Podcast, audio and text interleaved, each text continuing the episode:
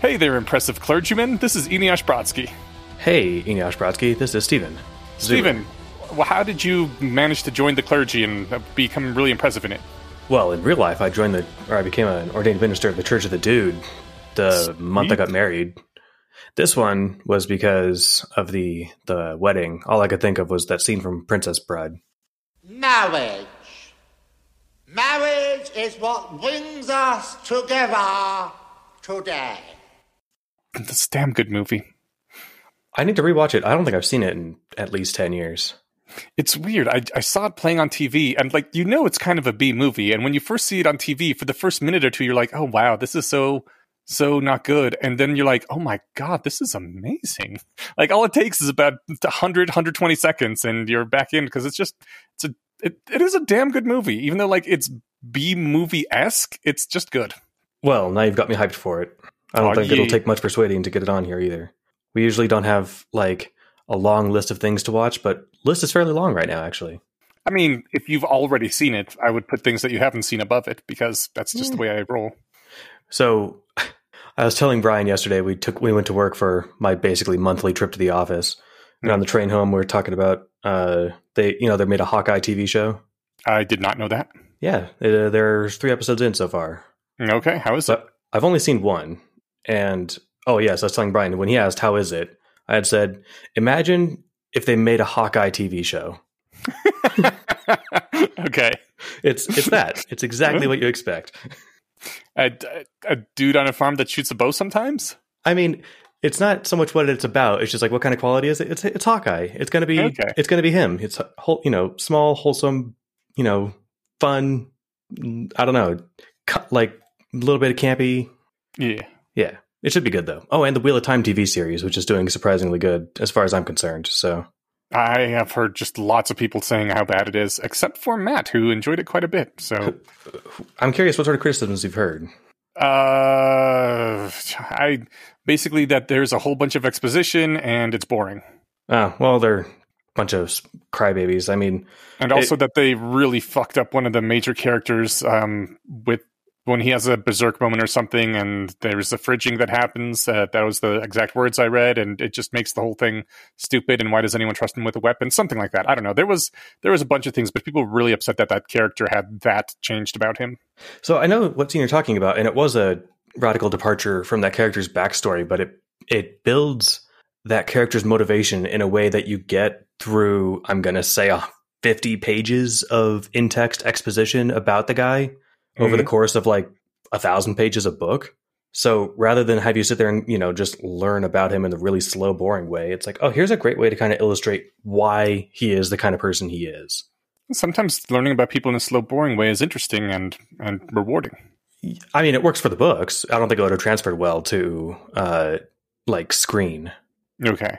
Just, I mean, the the whole thing is that he he's a very careful, deliberate guy because he's big and strong.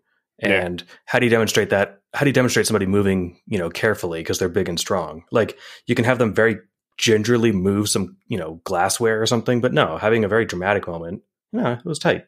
Okay. And if someone's going to bitch about fridging, whatever, I don't care about that. Like that, this wasn't a person that died to motivate the main character. I think people just use fridging literally anytime a woman dies. That does seem to be the case nowadays, which is unfortunate. So I mean, having having been familiarized with the trope more int- more intimately, and having watched the episode twice actually, because I watched it by myself and then I watched it with my wife, who her only feedback was that, and someone said it was boring. Like the fights, the battle scene in the first episode is like thirty of the sixty minutes. Okay. Um, her her only down her only beef was like I couldn't understand a thing that they were saying because I was like, oh yeah, uh, this is a subtitle show. If you don't know all the words, like you know, there's a lot of made up words because it's fantasy, right? Hmm. And so like they're all speaking with thick accents. Like, oh yeah, we need to watch it with subtitles Okay. because I can put together what they're saying because I remember it. But I mean, Uh, fight scenes can be extremely boring. When I watched The Witcher, it started out with a fight scene, which was the most boring thing I'd ever seen because, like, first of all, I know he's not going to die. He's The Witcher, and this is the very first scene in the very first episode. And they, I just just CG monster, and he's like struggling with it, and then he reaches for a sword, which is just out of reach, and I'm like, Uh huh. He, he's. I'm sure he's going to get that sword. There's no tension here at all. Like I don't know what this monster is. I don't care about it. I don't know what his stakes are. What happens if he loses? It just. It didn't matter at all, and it was just super boring. I might be biased, but I think Matt's going to be the best harsh critic for the show, and if he's liking it, then I'm trust my own judgment. Um, as far as I'm concerned, like the the fighting, at least in the first episode, was uh, you know, there's a lot of characters that are introduced in the first half hour, and you don't know who all is going to make it or why they all should or whatever. So like, Mhm. you know, there's there's the real risk at any time that any of them could be killed. So it's good times. Cool. I Yeah. may watch it if I have the time. I would be curious, but I don't know if I want to like push it onto your list. You gotta. I'll find some other stuff for you to watch first. Did you watch Ted. Lasso yet? No, but I'm I'm actually getting kind of hyped about that. I'm hoping to see that sometime soonish. I'm excited for you. Yeah. I hope it. I hope I haven't built it up too much. It it just sounds really good and wholesome and awesome. Like I've heard a few other people saying it's cool now. So yeah, looking forward. Awesome. Yay. Well, uh, speaking of good and wholesome and awesome, we Mhm. have a podcast here called Not Everything is a Clue, where we discuss the, I think no other better word to describe it, but wholesome and awesome, Worth the Candle by I- Alexander Wales. Do you think it's that wholesome? Uh, for the sake of, of a good intro, absolutely. okay. There's definitely We wholesome will- moments, will- there's some wholesomeness in this episode, too. There's definitely wholesome moments. I'll give you that. Yeah. I wouldn't say Uh, it's wholesome and- overall. but we'll see. Maybe it ends very wholesomely. Maybe. Uh, we we are supported by listeners like you, uh, as they say in PBS. So uh, feel free to click on our Patreon where there's links to that and support us. You can also support Alexander Wales at his Patreon because he's the guy who wrote this and has given us all this awesome, you know, fun talking about and reading uh, time. So uh, do that for either or both of us, and we will all be very happy about that. Uh, but let's go into the episode itself. Yes. Uh, yes. Let's jump into from the audience feedback first, shall we? Excellent. Yeah. Oh, I like this one from LHC uh, on our Discord that I pulled out. He uh, LHC says it occurs to me that I'd taken for granted that had Fenn's companion quest been completed, her passive would have been something like companion passive unlocked. Not gonna die. Fenn is now free from the narrative curse on the love interests of harem's protagonists. Although narrative contrivance may conspire to prevent, prevent you from overusing her as an asset in your adventures, she no longer has a sword of Damocles hanging over her head. She will not be disabled, disfigured, or removed from your party in the medium or long term. Which, holy shit, that would have been awesome and perfect and amazing. And I now, like, really, really wish that they had gone and gotten her companion quest done. Because I think this is a much better one than we came up with. Well, I, I gotta say, so I, I like where her head's at, LHC, but when I when I read the first half of the perk, I'm like, well, this is the what? So they're not gonna die just because they banged Joon, or Fenn's not gonna die because she banged Joon or whatever. But then the second half is no, she's not gonna die. Period. Or you know, like okay, well, that sounds like an actual cool perk. Um, you know, she'll no longer uh, she'll not be disabled, disfigured, or removed from your party in the medium or long term. Like that that doesn't mean Ah. necessarily that she's invincible. Right. But, like if all if if Grak got to become, you know, a ward magician unlike anything the world has ever seen, and all I got was like, yeah, God's not going to kill you for banging the protagonist. I'd be kind of put out. okay. But if it's like, hey, God's going to make it so that you really basically can't die. as long as um, the protagonist is banging you. Yeah, he has to physically be inside you. But at that, you know, You know, it's- he can still cheese a lot of things that way. yeah, I'm I'm thinking uh, creatively right now. Um, yes. Quick, we're falling, you know, down the bottomless pit. Fenn, get over here. We'll Yeah. survive the impact, or at least you will. Um, Yeah. That you know, he he's willing to sacrifice himself to save Fenn. I was wondering how he had get it, how he had managed to maintain an erection while falling like that, but he's got blood magic. So That's right. okay, yeah, mystery solved. totally OP. Spinagon points out uh, when I was talking about uh, bands' sophomore albums always being worse, uh, I think bands' first breakout album being their best is Selection Effect. If it was bad, they wouldn't have become popular in the first place. And the next album is Regression to the Mean. And uh, yeah, I, I have heard that, and honestly, I even think that's probably the case. Uh, but I much prefer my um, my narrative of you know they they suddenly aren't tormented and therefore all the art goes to crap because that is a more romantic notion so that is what i'm clinging to anyway regression to the mean is just so boring and statistical it's a compelling point, though. it Um, is. the I think the only thing that makes it, and I guess I don't know how music worked forty years. I think probably the same, but you know now it's just like if the right person watches your YouTube video, you become Justin Bieber. You know, Well, I mean, you also have to be good. Yet you have to not be literally the worst, but like I don't know. I, I my impression is that people don't like Justin. A lot of people don't like Justin Bieber's music. Somebody sees the fact that some people will pay for it, but Well, yeah, a lot of people paid for his music and went to his shows. And I mean, he wasn't popular because one guy on the internet was like, hey, I'm a music producer and you guys should give me money to see Justin Bieber. Like, he had to actually put out a product people wanted to pay for. I suppose you're right. Hmm. I don't know. It just seems like there's a bizarre amount of luck with uh, being discovered. Yeah. Right. Oh, ridiculous Yeah. amounts of luck. Yeah. Yeah. It's Okay. Yeah. Why why Well- authors should never ever try to try to re um remake themselves under a pseudonym because at at some point a publisher is always going to leak your name because it's there's too much luck involved. No matter how well you write, I don't think you're going to be discovered twice like that. I wonder, didn't like Stephen King go? I don't know. I think he wrote some books under not Stephen King, Yes, But- Richard Bachman. but I'm assuming the fact that we know who it is means that it got out, and that's when those books got popular, right? Uh, it. I mean, it did get out. Obviously. Oh, you know, I think he did okay as Richard Bachman, but uh, I would have to look up just how popular he may have been before the leak.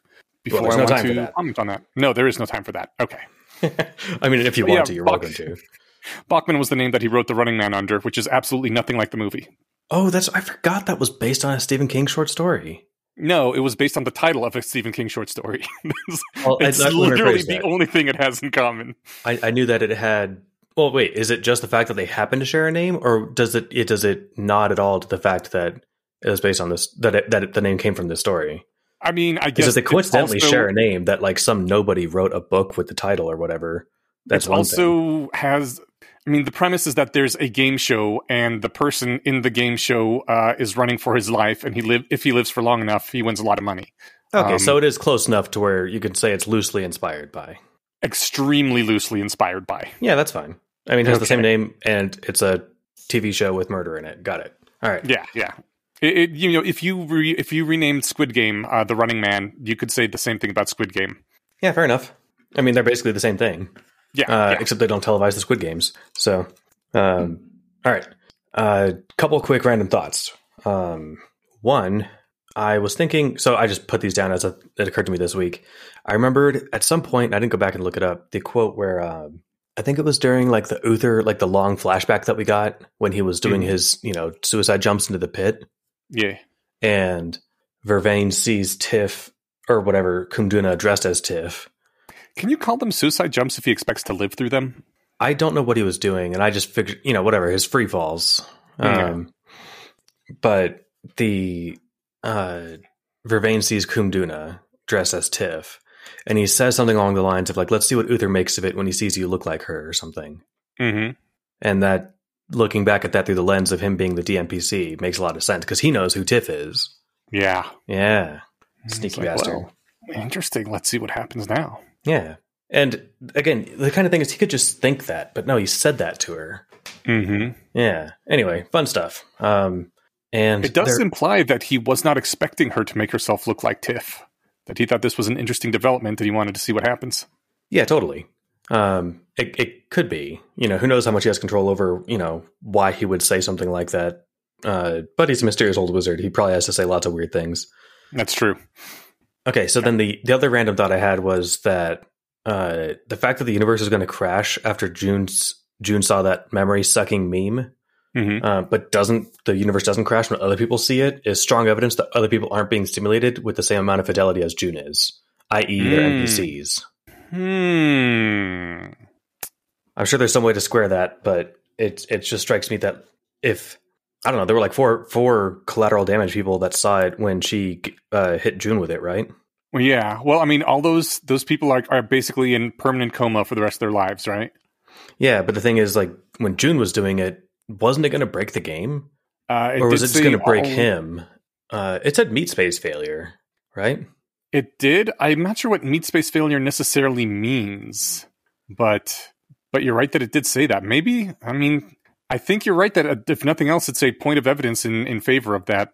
Yeah, it's disappointing because I, I didn't want that to be the case, but it's looking that way. Well, maybe I don't know. Maybe how how in depth people are simulated is uh, dependent on how much time they spend in the narrative, how close they are to Joon, that kind of thing. Yeah, but that's kind of horrifying. I mean, Well, that means that all the people that he never sees may as well not exist. uh, yep. Yeah, which is a bummer because that's not how I think things work here on Earth. But uh, it would just it would suggest that I don't know their their brains running on a recursive loop don't suck up enough RAM to crash the simulation, but only Joon's, which means that their their brains are just pretending to suck up enough RAM to make them comatose because they don't have real brains because they're not really there, man. No, no, I, I, I see what you're saying. I think, hmm. I mean, the game could just be running his brain in a loop like it runs those other people's brains in loop. And the error messages we saw were intended for the DM to be like, hey, the guy you're actually really interested in, he's just going to be in this loop until meat space failure, whatever that means. You want to do anything about this? It's also entirely plausible that those messages were for Joon and us and don't actually mean anything. Hmm. Like they were just there maybe as a way to, you know, like for the DM to hand wave away, like, yes, I'm helping, but not for you, but because you're going to break my game. Um, yeah. So maybe it was something like that. Yeah, it all could be. Yeah. Well, there are other conclusions of things that I'd rather not uh, be forced into believing, but we have to keep going and watch Ropey uh, see his end at Bethel's hand. That's probably So the romantic. most correct way of putting it. just like real marriage. Oh man, who eats who in a real marriage, though? I, I mean, phew. According I according to TV, according to TV, it's the woman that eats the man, right? uh, maybe I could be like, I think it depends on the show. That's true. Yeah. All right, But yeah, chapter 140, commingling. And is it, is that commingling? I did look it up. I think that's just how you spell commingling, Oh, okay. which is weird. But yeah, if you just do a right click and look up, um, it is apparently how you spell commingling. Fucking English, man. Yeah, there's more M's than there need to be for that word. There really is. But yeah, this is the episode where they get married. Because that's yeah, that says comma mingling. Whatever, we'll we'll push past it. So yes, uh, the marriage of a psychopathic murder house and our favorite rope. But first, Yay. Joon jumps into Janet's void. I mean Bethel's soul, and uh, yeah, gets gets to look around her Black Mirror Museum of Horrors. that's, yeah, that's accurate. I, I like when he pops in. She's just like, "You can't come in here," and he says, "Oh, I wasn't asking to. I just wanted to see what your soul equivalent was." And she's like, "I, you can't come in here." And he's like, "Excuse me, you, you, you know, are keeping track of all my erections and you know monitoring my bowel movements and stuff. What do you mean? You want privacy? Now you see kind of why I'd like to be left alone once in a while." I don't think he said that in so much as you said that. No, no, she says you can't come in. Yeah, Um, but he's not the one who's saying, um, uh, "What's this? You value your privacy." It's, no, no, it's he you. should, but he should because Oh. now she she seems to Oh. understand the the purpose of privacy. In that, hey, I don't want you here, right? Why is that? Why is that a completely one sided thing? The purpose of privacy is so that Bethel can do whatever she wants. So if if other people are trying to keep things hidden from her, that uh, it gets in the way of her doing whatever she wants, and thus is anti-privacy. yeah, that's you know, I mean, how can she be a good house if she's not monitoring? You know, the uh, I'm just trying to think of something gross that doesn't involve like I don't know, you know, monitoring Yeah. the the exact smell- physical state of everybody in the house, right? Yeah. Yeah. Uh, yeah, but she um says when when he points out that she's not human, uh, Bethel says, "I'm not." Yet sometimes I'd like to be seen as one. Which, uh, first of all, she's coming out as transracial, which is kind of cool. Very progressive book. But also, uh, I this was a thing that like stuck out to me this time when I was reading it because you'd picked up on this a lot before. Uh, and I hadn't really on my first read through. Like, I mean, I, I read the stuff and I thought that was interesting, but it didn't it didn't occur to me that she was like doing the Pinocchio trying to be a real boy thing um, until you pointed that out, and I just had to give you some mad props for that. Well, uh, I bet if you were forced to read as slowly as I was, you would have picked up on it. well, maybe I don't know. I don't want to give myself too much credit. Um, I think I mean it was there. I think that's just the, just the thing is you know I've that's that's the fun of reading it at this pace is that I'm forced to go slow and and look at stuff right. Mhm. Um, there's a oh yeah, so that quote goes on. I like this. Um, she says it makes things easier when dealing with mortals. If I don't present as a person in a person's form, how are they to read emotion and meaning? Mhm. And I just like that uh, she wants to be seen as showing emotion and meaning. You know, Yeah. if she just wants to be a house, you know, that doesn't really seem necessary. right. But I like the whole Pinocchio thing. Um, Yeah. You know, I I want to be a person, but only kind of. Mhm. I know Pinocchio is a little more straightforward and less murdery, but I can't think of another analogy. Yeah, well, um, I would say Data had the same thing in Next Generation. Jan- no, Janet never wanted to be a person, so never mind. Oh, from uh, the Good Place. Good place. Yeah, Yeah, she's way cooler than a person. yeah, good point. So yeah, she's uh she shows off this this crazy museum of of all the things she's done, and they're some of them are pretty horrible. One of them, uh, when she, when she's reminiscing on this uh, about the people she tortured, she says, "I just wanted them to feel pain and terror." Uh, when she's she's saying, "Oh, it was so sad that some of them I broke too quickly before they could be, you know, to- completely, I don't know, broken and insane with horror."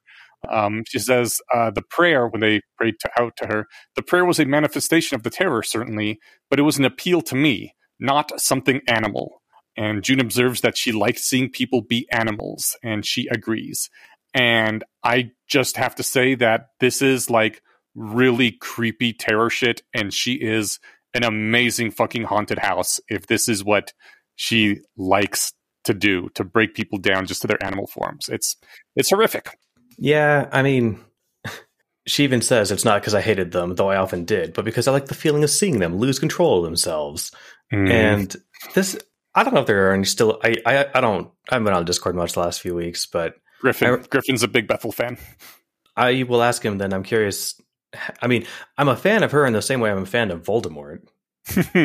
like, and I and I mean that Voldemort was compelling in Method to Rationality.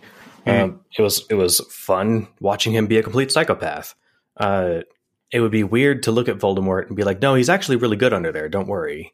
Um, when he's like explicitly not, right? yeah. Yeah. Uh, she liked torturing them, not even because she hated them. She just liked the feeling of watching them lose control of themselves when she, when they're being tortured. Like that is the pretty same sort up. of apathy that Voldemort would use to, when he was, you know, just I don't know, staring bored, looking with you know a thousand yard stare out the window with his you know with his other hand just flaying somebody alive, right? Uh no, because this this sounds like she likes it. Although I think even Voldemort said that he was apathetic about it. I think Voldemort also did enjoy the tortures sometimes. That's true. It was his one great pleasure in life. Exactly. yeah. And I and I what was his phrase like? I think you shouldn't whatever. Don't knock it till you try it. Basically. Basically, yeah. yeah. Um, but yeah, no, she's she's bad. Um, he, the one of the things they're doing is she he looks into this room where all her different uh, entads that she swallowed are arranged, uh, all the parts that make her up. And Joon asks, "Is this how you see yourself as parts?"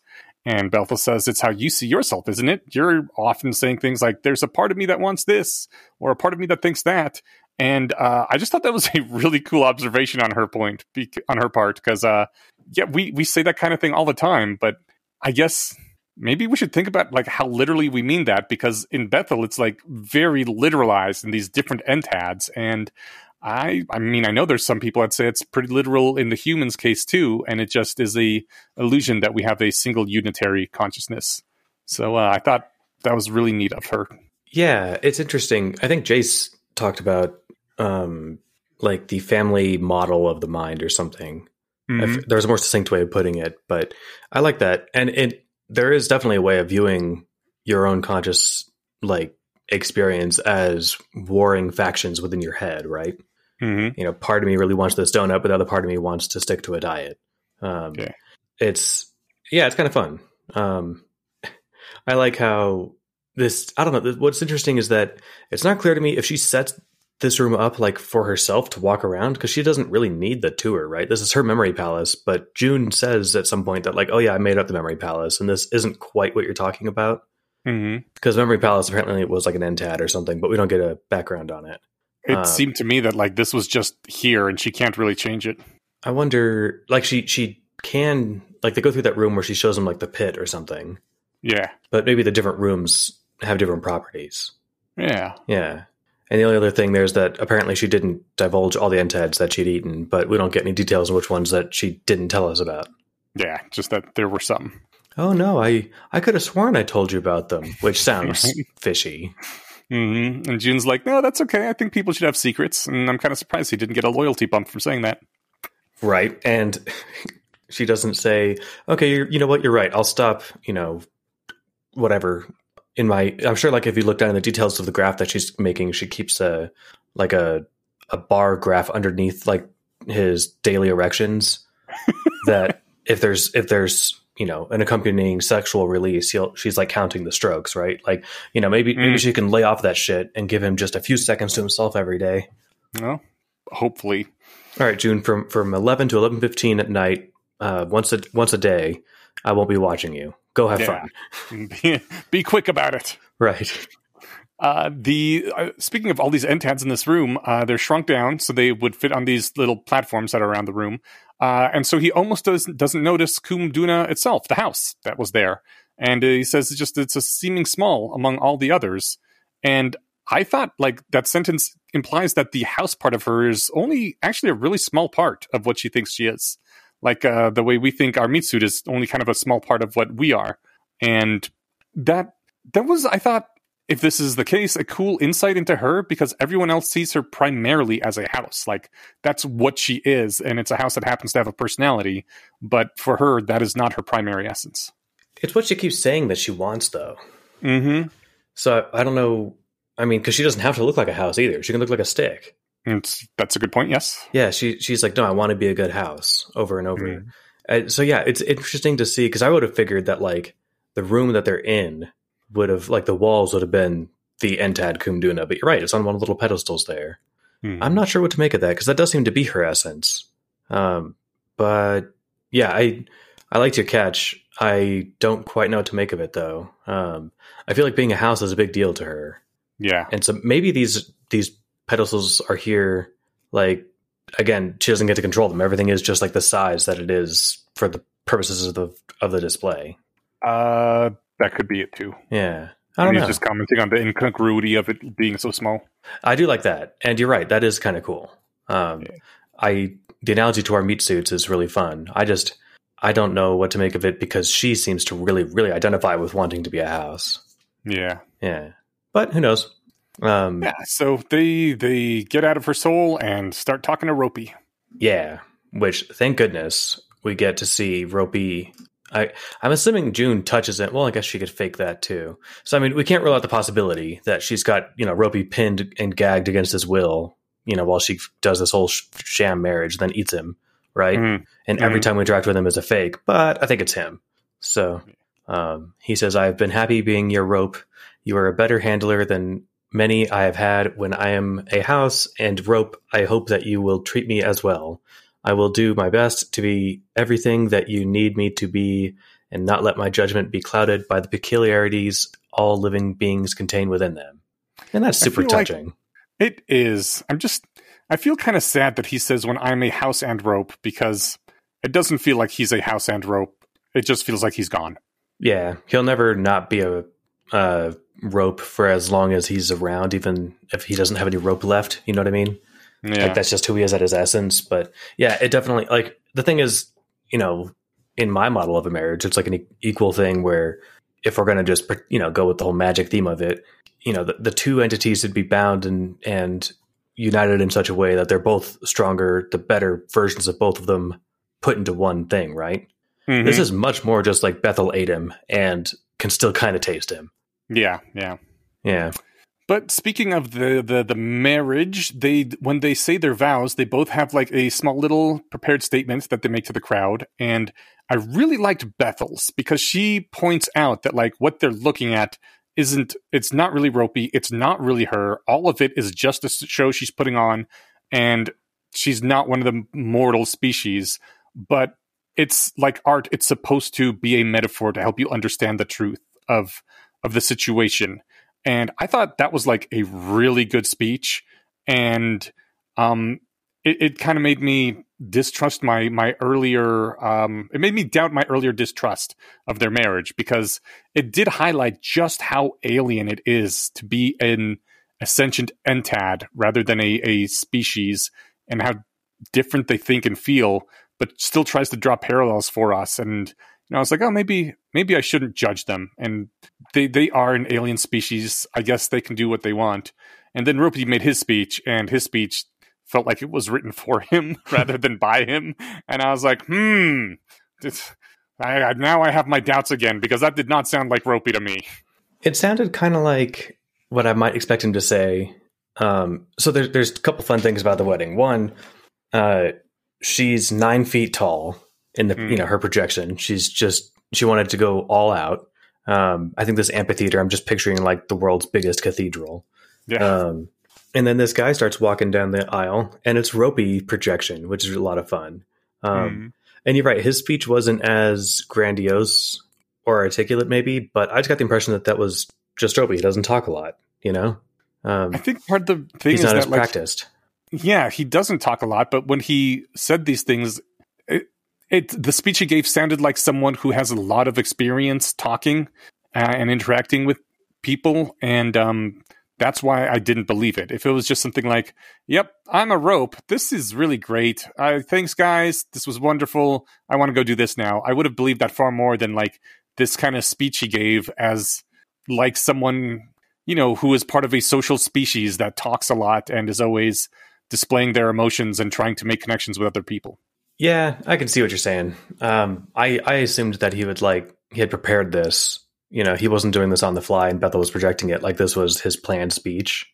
Yeah. Um, and so he had the he had time to think it out. But yeah, I don't know. Uh, I like the idea that again, you've put me back on the paranoid seat. You know, this isn't Ropey. He's he's screaming for help, but he can't.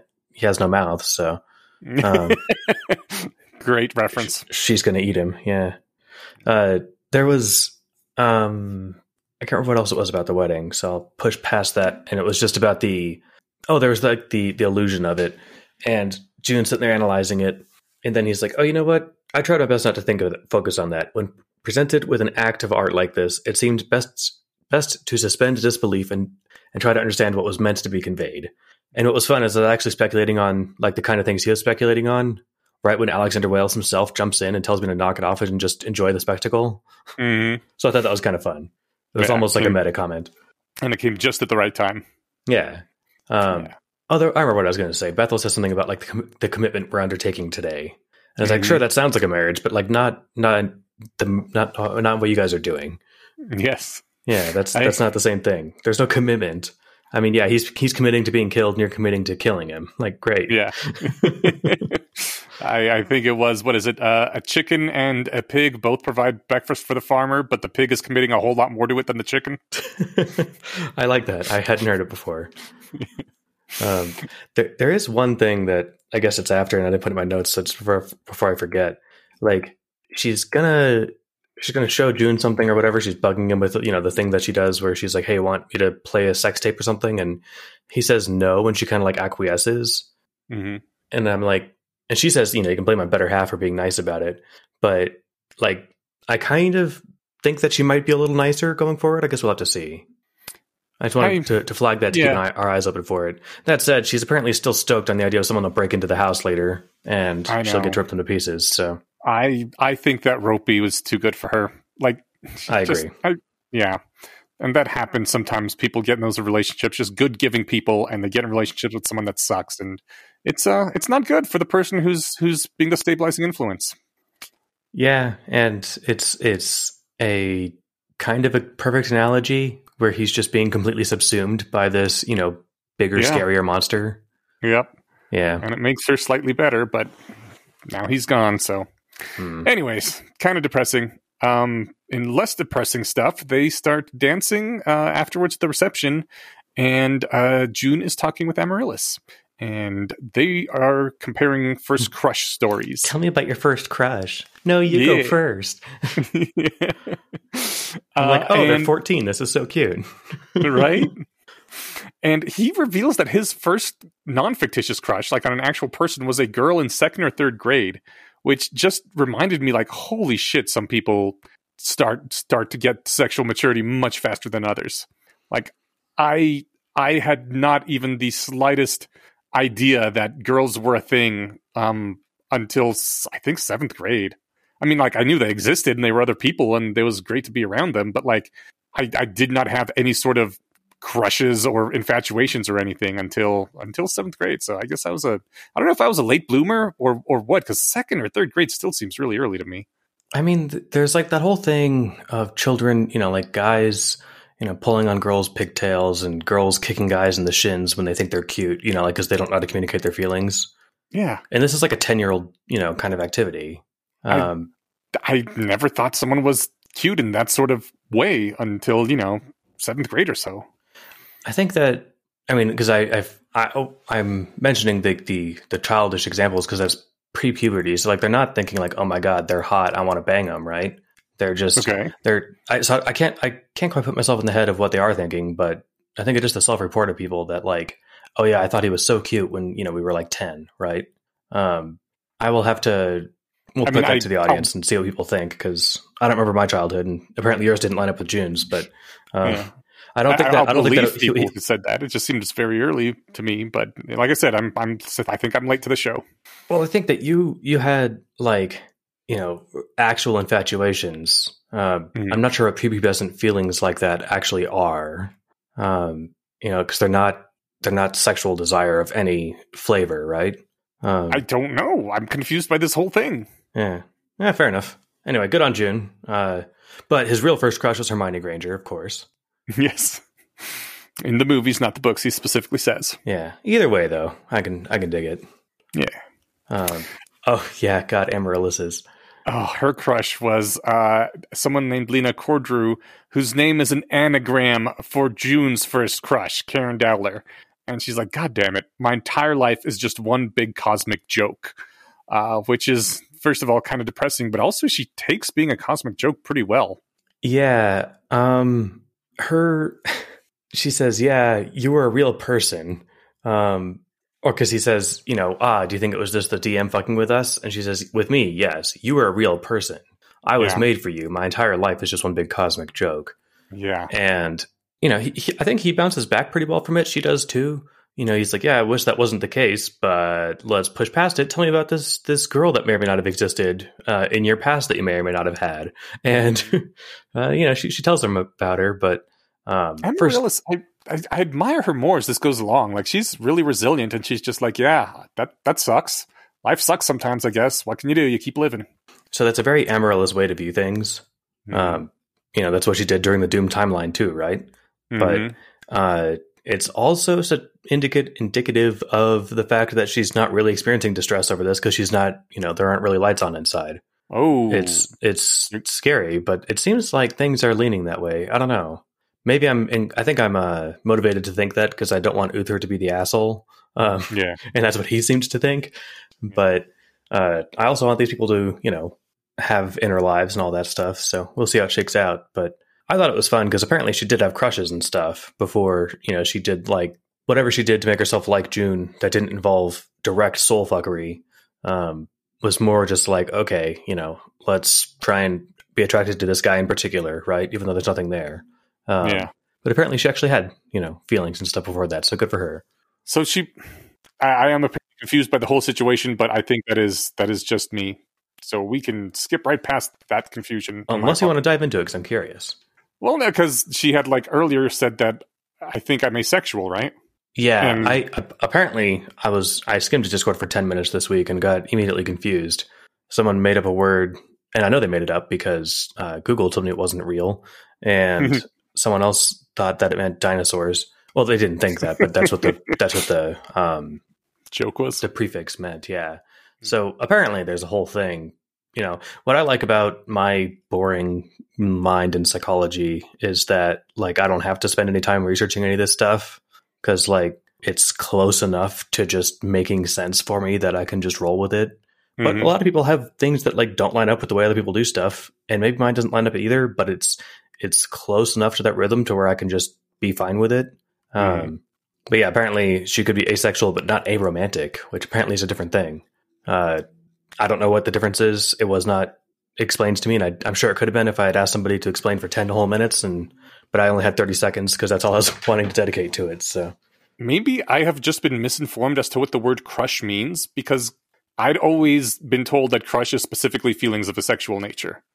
Oh no, I think um, that's that's a good uh, crux, and I think I'm glad that you called that out because no, I think um, you know this is even a thing I think like among straight people, like oh, you know that's if it's a guy, oh that's my man crush, right? Right. Um, so, but it's not like a oh I want to fuck him. It's just like I don't know something about that guy, you know. Um, He's really, really cool. yeah, I, I don't quite know exactly what that is about, but I think it's something like that. So I think Okay, crushes well, I can mean, be I- distinct from like just wanting to to have sex, but I've definitely had those feelings before. I guess. I guess I don't know. Someone lied to me about what crush means then, and I have not. I didn't learn that. I was told wrongly until just now. for what it's worth, I it's entirely plausible that no one knows what they're talking about with any of this stuff. We're still working this out. Yeah. You know, I would like to think that like how do people like each other would have been like a solved problem since before humans could talk. But Hmm. As it is, we still don't even know what the fuck makes up a healthy diet. So like we've been eating for longer than we've been, you know, experiencing sexual attraction and we still don't know what's good for us. Well, we, we've only been trying to figure out what's good for us in the food realms for a little while. Yeah, but you think it would just be the kind of thing that we should just know. And I get that that it's not, but it I don't know. If I was going to put some basic knowledge into the animals I was making, that'd be like, here's what you can eat. Well, I, that's part of the problem. Nobody made us. That's true. Um, all right, so I, I grabbed this quote because it was funny. Oh, June was talking about how you did a bunch of dancing. Um, Hmm. I'd done more than my fair share of dancing, partly because I enjoyed using the skill, and partly because our gender ratios were skewed enough that I was in demand. And I just put this guy harems Oh shit! Yeah, with a little pointing guy. I don't know what you call this emoticon or how you even make the like Finger what you type in. Yeah, the finger guns guy. Yeah. Anyway, he looks stoked. I, you know, I think that's a very gracious form of hareming when he's like, "Oh yeah, I'm in demand. I'm going to go out there. I'm going to dance because that's what people want of me." Yeah, Like, good for him. No, this is just a, this is just the drop. This is the the soft run before he you know goes full harem. Um, all right, I get I, I pulled out a few of these. I'm not going to read all of them, but in general, I get awesome vibes from Jorge. He seems like the coolest dude ever, cool. um, and I like him so much that I'm worried that he's like the DMPC, right? Oh no, Uh, why? Just because why wouldn't he? You know, why wouldn't it work this way? Like, you know, oh, here's a guy that is ancillary to the group. Maybe he'll be involved more. Um, but I, I don't think he actually is. What it is, is like, nah, I'm just paranoid about everything. Mm, And in a way, like every NPC isn't necessarily like the dungeon master playing that character because they're not a player character, mhm. but the dungeon master is every NPC, right? yes, but they're not a DMPC unless they're actually like in the party. And, right. Unless they're actually playing. But, you know, Yeah. they so whether this guy is the sentient mind piece, you know, mouthpiece of the DM or not, the DM is still dictating this guy's personality and what he says, um, unless everyone's real, which it's not seeming like they might be. Um, Really, you keep you're you're going on the everyone is fake train now. I think I'm persuading myself with that uh, that meme blast. If it's not crashing the universe when other people look at it, I don't know. And just the fact that the DM is there, he is able to rewrite history and do insane shit. Like That's true. I mean, that could just be the case lined up with the fact that, oh yeah, everyone's also real and they all have, you know, their own histories and stuff, but I can literally do whatever I want, including rewrite their lives. Well, I mean, with the virus thing, it could just be like when the virus infects a a non Joon person, it just shuts their brain down so it doesn't crash the game. Yeah. I mean, I guess I'm just thinking like, um, Because like basically what you're where you're leaning with this is that nobody in the game at all is real except for Joon. In which case, like it feels really rather empty to me. Like, what was the point of Tiff? What's the point of not Tiff? Sorry, what was the point of Fenn? What's the point of caring about Grak and his his trials with his uh, clan if if none of them are actually real? I mean, there, there might not be a point, you know? I mean, like the thing is, I care about Fenn, I care about Grak and his struggles, and I don't think he's real in relation to me, right? Um, Yeah, but So- you think he's at least real in relation to the world we're reading about? Uh, yeah, but I guess I'm thinking like if I was Joon, it's not impossible that I could still get a moral out of this trip to Aerb and have everyone there not have actually existed. Um, I don't want that to be the case. I feel like it would be diminished. You know, any relationships I forged with these people would be uh, lessened. But Mhm. I can still see it being the case. I could see it being the case, yes, but I would be really disappointed. Yeah, I'd be let down too. Don't get wrong. I'm not hoping that this is the case. It just seems like it might be.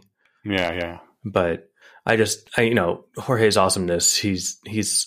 Oh, I love weddings. You know, um, he says something about like when I was your age, when I was 17, and Joon's like, I'm 18. uh, so that oh, that's why I thought maybe he was the DM because he pushed Joon's buttons so fast. Um, Mm. But I think anything he could have said to push Joon's buttons because he's betting, you know, that hot girl he wants to sleep with. So, um, yeah. but there's a you know he, he likes being a tourist he likes walking around you know with the kind of you know um awe and wonder of like oh look you know if we walk around like we're tourists and we've never been here before everything's just so cool everything's awesome man and just give me a very ferris bueller vibe and um Mm. I i if he's not the dm or something i, I hope he's also like doesn't turn out to be a cannibal soul rapist or something right um, right. but Secretly Voldemort this whole time. Yeah. Um, the last thing I had here was that uh, I forget the context of something he wanted to reply to um, what's his butt about uh, Jorge, and he says uh, there were things I wanted to say, but I held my tongue. Valencia didn't need someone giving her boyfriend a stern warning, nor did she need me interjecting my own opinions into her relationship. Mm. And I didn't read any sarcasm into that, right? No, Um, yeah, me neither. I think he's serious or sincere. Yeah, it seems like he really forgave her because I mean, you know, what did Valencia do? Well, she, you know, interjected her own opinions into into his relationship, right? Oh, okay. Yeah, I see. yeah, Ah, I, I hadn't realized that's where this was going. Yeah, you're right. but the, but it doesn't seem like it was going there. Yeah, no, I, I Yeah. didn't. I didn't notice that that's where what you had been thinking of. I guess. But I yeah, see. no, it, it didn't go there. And yeah, right. Yeah, so he seems nicer than I was because I, I thought he was gonna, you know, Mhm. give some, you know, he he could have nodded, be like, I don't know, said something. If only if only she was as nice as I was with other people's relationships, but he doesn't even think that. No, that's yeah, kind of a kind of an immature thing to think. I think, or maybe not immature, kind of retributive. Yeah, I was gonna say you be, you tread lightly because those were the thoughts I had. So Sorry, No, I'm just, kidding. just vengeful thinking. yes, vengeful. No, I just wasn't as quick to fully forgive. I think. Um, Yeah, yeah. you know, I, I, well, I think, you know, I understand what was what happened with her and all that stuff. I think it was more just like um, I didn't know where Joon was at with it because they haven't really talked much. Right. So, but it seems like they're good. It it does seem that way. Yeah. Yeah, high five. At least it's yeah. It's they're getting over it. All right. There are other things that are getting good. The loot piles. Okay. Yeah, I- I'll, I'll I- accept it. I mean, I, I I did it without saying speaking of. So, No, um, that's true. but yeah, the chapter one forty one, Monty Haul. Heck yeah. And it's like a like a big hall, H A U L, like a Yes. U-Haul if you're from the U.S. I if you're, actually if you're not, a U-Haul is like you get to if you're just a regular person who's never driven a commercial vehicle, for 20 bucks you can rent one for a whole day and drive it around with no training or instruction on how to drive a giant vehicle because you're moving. It's great. it's freedom, man. Yeah. I I like uh I first heard the term Monty Haul in an RPG context, specifically about getting lots of loot. Uh, I I just thought this was how it was actually spelled when I later heard about the Monty Hall game show and that this came from that and it was spelled differently. I was like, oh, interesting. Okay, that's that's cool. So that was uh just a little story of my past, I guess, which was kind of boring for everyone. So I'm sorry I said it. Let's move forward. No, I'm actually really glad to hear that this. Uh, oh yeah, so I right click on our spreadsheet and I say like whatever, explore this word. First thing I get is Monty Hall, the Canadian television guy. Um, second thing is TV tropes, Monty Haul, and then Mm. there's a Dungeons and Dragons fan, uh, fandom wiki page. Mm. And so yeah, the same thing. Um, yeah, no, I, I, I'm gratified to see that it's a. It's a, it's a, that wasn't a useless digression. That was appropriate. Okay. The second thing links to a D&D page, man. How much more appropriate could it be? All right, fair enough. Yeah. Cool. Um, oh, this one opens up. I had a question for you. Yeah. It says the day after the wedding, Figaro Finch, in parentheses, no relation, came to the house. And like, no relation to who? I'm Doris Finch? Ah, She's the only other Finch we know of. But it seems weird because we met Figaro before and they didn't mention Doris Finch. I don't know. Um, you know, Uh, this could be the kind of thing where Alexander was asked in comments or something. And so he just threw this in there. It could also be that when uh, Figaro Finch was mentioned before, they like they had just met him. All they knew was his name, and now this is a bit later in the story where they've talked more with him. They know more about his background, and like they actually know that he's not related to Doris Finch, which is why now he's putting it in. This could be a reflection of Joon's knowledge being, you know, more now than it was then. That's true. But isn't he also a goblin? No. Uh, uh, oh wait, yeah, yeah, that's right. He was kind of he was like a goblin. No, not a goblin, a gnome. Gnome, right. Yeah, yeah. But I never got the impression Doris Finch was a million or 10 million gnomes, but maybe she is. I, huh? All, I guess all we know about her is that she is of the female persuasion. And there's in the neighborhood of 10 million of her. Yeah, yeah, Yeah. All right, yeah, I guess we'll have to see how tall she is when we find her. yeah indeed. All right. Um. Anyway, hype train. So the, what's really cool about this? So the chapter, and I think they talk about it in a cutaway, don't they? Oh, they do. So we'll we'll go into it more then. But the the Monty Haul spelled this way, in my understanding, is where the game master kind of just, all right, here, you know what? Here's a bunch of shit. You know, Yeah. we're gonna, we're gonna level you up real fast. Um, you get all the loots, and you're like, "Oh my god, this is amazing!" And so it's not just loots here. He's also going to the school to learn uh, what still magic and vibration magic. Yes. And I can't remember what vibration magic does. oh, Uh, and velocity something about magic is different than still magic, isn't it? Uh, yes, velocity magic gives you the speedy, runny, fast powers. That's right. That's the flash. yeah. And still magic is what you can neo bullets, right? Yes, Okay. or neo anything that touches your skin. And vibrational magics, you said what? I think it was some kind of sound thing. Huh. So there's like Banshee from the Harley Quinn movie. Mm-hmm. Um, that doesn't seem all that useful. But then again, you know, neither does like blood magic on its surface, right? Also, like they're probably there for the still magic, and since sound magic is also there, they might as well pick that up. Oh, yeah. I mean, I'm not going to miss the chance to grab it. Plus, who knows what you do with the perks? And just like with blood magic, sure, it sounds boring, but when you get into like, oh no, you can actually do these like small, intricate, badass things, then it becomes super useful. So Yeah, maybe You vibrational magic be similar. you can make whispers always be in somebody's ear until it slowly drives them insane. That sounds valuable. Yeah, Yeah. that's what I would use it for. I like the uh, the quest, Sound of Silence. Oh, because of the song. Cool. Yeah. Um, Uniquities has pulled some levers to get you uh, to the front of the line for access to two major basic magics. Go to the Athenaeum of Sound and Silence and speak with the Bursar.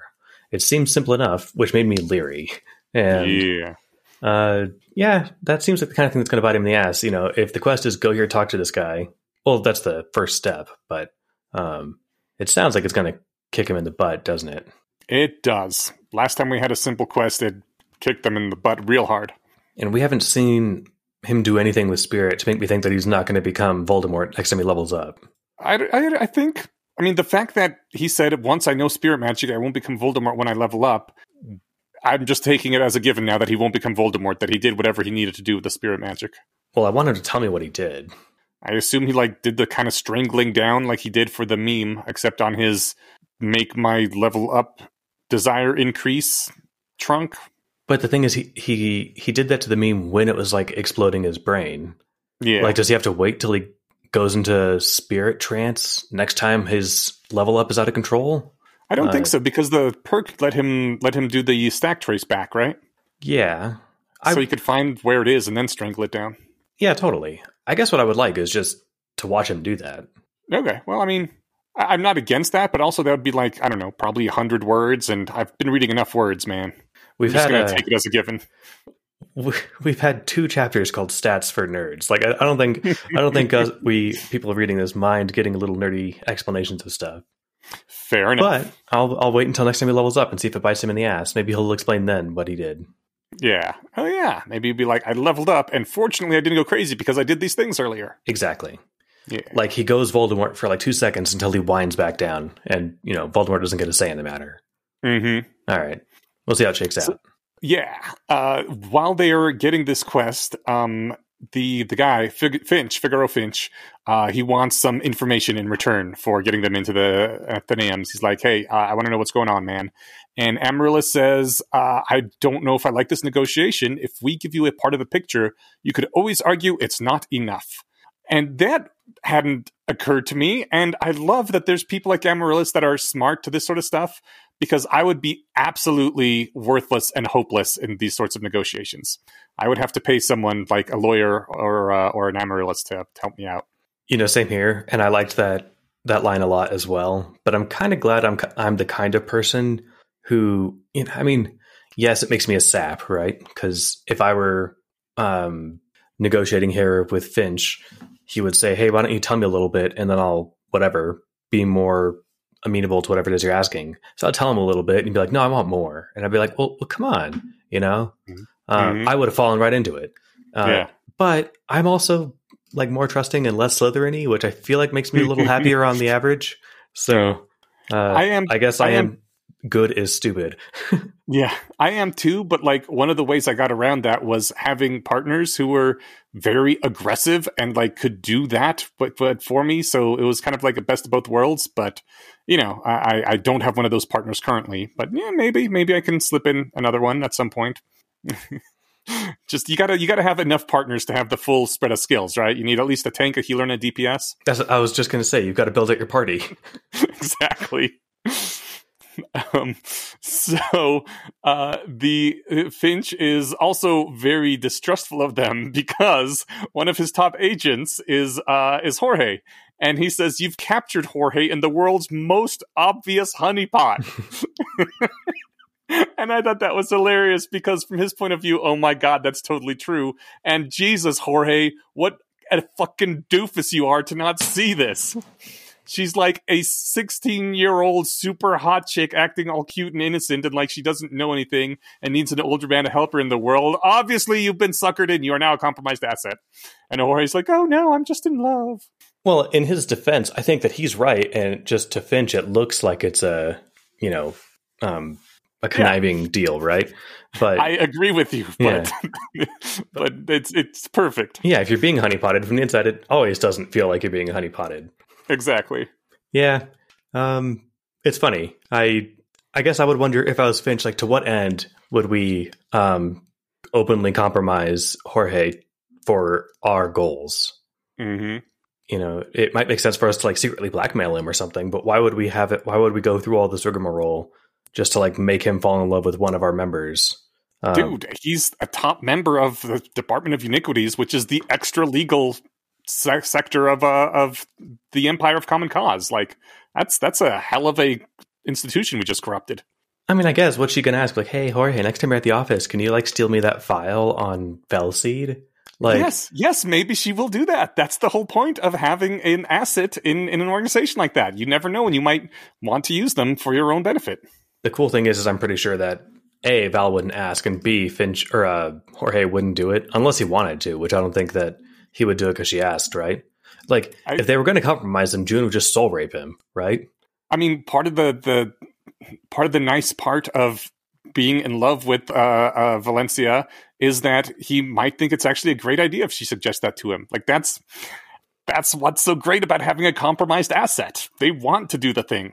But I think that you wouldn't have to be compromised if, like, you know, the girl that you know that can kill demons is like, hey, we've got a, um, uh, you know, we're gonna go, we're gonna go, we're gonna go kill Fel Seed next. Do you have any paperwork that can help? And he was Mhm. like, oh yeah, totally. Like, you don't have to be banging the the hot chick of the group to want to help, right? No, not necessarily, but But I guess it doesn't helps. hurt. Yeah, Yeah. fair enough. Um, all right. Well, they move on um, from that, and then we get uh, before we left, there was one lingering issue to take care of: Masters, and he shows up with Raven in tow. They have like, this kind of fun dialogue on their way up the hill, where um, Bethel is, of course, eavesdropping and playing the tape recording of it to the group. Mhm. And he's basically saying, like, look, you know, I'm so worried about you. You need to just take a sideline and relax. You've done so much already. And she's like, I need to like actually keep doing stuff. The world's falling falling apart, and I'm not going to sit there and let it just fall to pieces. Um, it's I only bring that up because I, I really get where he's coming from. You know, no one wants their loved ones to be in danger. I imagine it's got to be even more intense for a parent. But Mhm. it's like he doesn't realize that if the world ends, she's going to die anyway. Right? Well, I mean, th- that's the thing. It's I, I I agree with you that I find this sort of thing infuriating, but I find it infuriating because it's defecting, in my opinion. It's like you know what? They there's a chance that they can save the world without risking her life. And I would rather that she not die so they can save the world without her. And, you know, someone else can go in her place or something. And they don't care. I mean, they do care, I guess. They don't care enough about the overall odds of the entire world exploding in so much as they're like, the world could be saved anyway without putting her in danger. So I'm just going to defect on this and not have to put her in danger. And so I, I think that's that's kind of a, a, a bullshit reasoning thing, and I dislike it. But a lot of people seem to do it. I I wouldn't even know if I would summarize my feelings about it as infuriating. I just I think that, I, but I hear where you're coming from, and I I get it to an extent. You know, part of me wonders, like, I think that uh, you know, if we lived on a world with superheroes, you know, and then the aliens are attacking New York, am I really going to grab my pistol and go out and start shooting them? Like, I might, but I'd probably hunker down in my house and just shoot the ones who came through the door, and I'll let the Avengers kill all the ones in the city. Like, I mean, this, this is this is literally the calculus whenever nations go to war. Some people are going to die, and not everyone has to join the army. And so you want everyone else to join the army, so you don't take the risk of dying. But uh, not, but you know, if everyone does that, there will be no army, and the nation gets taken over. So it's it's a defection. It's like I don't want to have to take the risk myself personally. I want other people to do it, and and it sucks. Right, and I mean, I think the only caveat there is though that I think that the my Avengers analogy was actually apropos for once because this isn't just like where everybody is basically the same and everyone can grab a gun and shoot it. No, we've got like half a dozen people here who are superhuman badasses. You know, why don't mm. we hmm. let them do the do the world saving business and you can hang out and you know play it safe or keep your town safe. You know, something smaller. Um, yeah, yeah, she's that, far more valuable than any random dude. That's that's the thing exactly. So it's he doesn't. I think he he I think he knows that she's a badass. He just doesn't want to believe it because it means that then she has to go fight with the superheroes. Yeah. And so he's trying to like talk her down from it, but she's not having any of it. So um they they get there and he first thing he says, I think he bows like embarrassingly low. Um mm-hmm. but he says, I apologize profusely and uh Joon's just like, Hey, you brought the you brought the entads and you know, my thoughts are it's it's all good. You know, mistakes happen. You didn't actually hurt any of us and he brought a box of goodies. Um, yeah. I, th- I think our assessment of the guy during our encounter with him was right. Like he went a little crazy following the crazy orders from a crazy god man for 500 years, but he's well intentioned and just wanted answers. Yeah, he he made some mistakes, and if it wasn't for the murder hobos that showed up, they would not have been like you know horrible mistakes. Right, they wouldn't have been irrecoverable. No, it, you know it. It basically worked out. No one died um, mm-hmm. in that fight anyway. So, yeah. Oh wait, no, probably some campus police got killed or something, huh? No, no, there wasn't even any campus. I mean, I think some campus police might have died, but that was after the murderer hobo showed up. That's true, and that that wasn't really Master's fault. Exactly. Yeah. All right, fair enough. Um. All right, so we get we get like the dump of of entads, and I think before that we get the uh, um, oh no, we get the um, cutaway first. Well, let's do the cutaway, and then we'll do the list of entads. Uh, sure. The the cutaway is basically just Joon being like, "Okay, here's all your loot," and explaining why it makes sense to have long loot drought and then have them all dump on them at once. And uh, Arthur says, What Joon is saying is that adventuring is supposed to be its own reward rather than just numbers go up. To which my comment is blasphemy.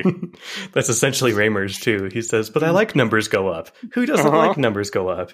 Right. Uh, it also opens with like Tiff being like, "Wait, how much loot is there?" And Reimer's like, "Shh, no complaining. We've been behind on loot for le- like since level four. Um, mm. But he's like, "Don't try and talk him into giving us less shit." Um, yeah. But yeah, Raymer gets it. Um, he does. I like numbers go up. That's why we're playing, man. Come on. Yeah. So numbers go up here. Um, and he apparently he says that while none of it was completely worthless, some of it was niche, but here's the the pretty good stuff. And I want to at least touch on all of them. Oh, we'll go okay. fast. I was I was willing to skip all of them. This isn't that kind of show. Oh Jesus! Okay, don't worry. We'll, we'll go fast. Ready? Okay. Okay. Space plate. Um, this is a watertight, airtight, two day air supply spacesuit, basically. Yes. So that's kind of cool. Um, you can go deep sea diving or fell sea diving. Um, and it's it's a it's a spacesuit. How fun is that? Yeah. And then he's got a Groot suit, the gardener's plate, which lets you hmm. control like prehensile vines. I like the term Groot suit. Groot suit. Groot suit riot. And then Alvion's embrace. Um, oh, the, excuse me, Alvion's vambrace. This thing's the coolest. This is like this little uh, vambrace, like a fancy wrist. You know, it's a lo- Mhm. it's a big bracelet, right? Mhm. Um, and you get to put uh, three outfits on there for hot swapping. Yeah. And That's clothes cool. is a permissibly defined uh, concept here, where it can be like up to 200 pounds worth of armor. Yes. So that's pretty fucking cool. Yeah.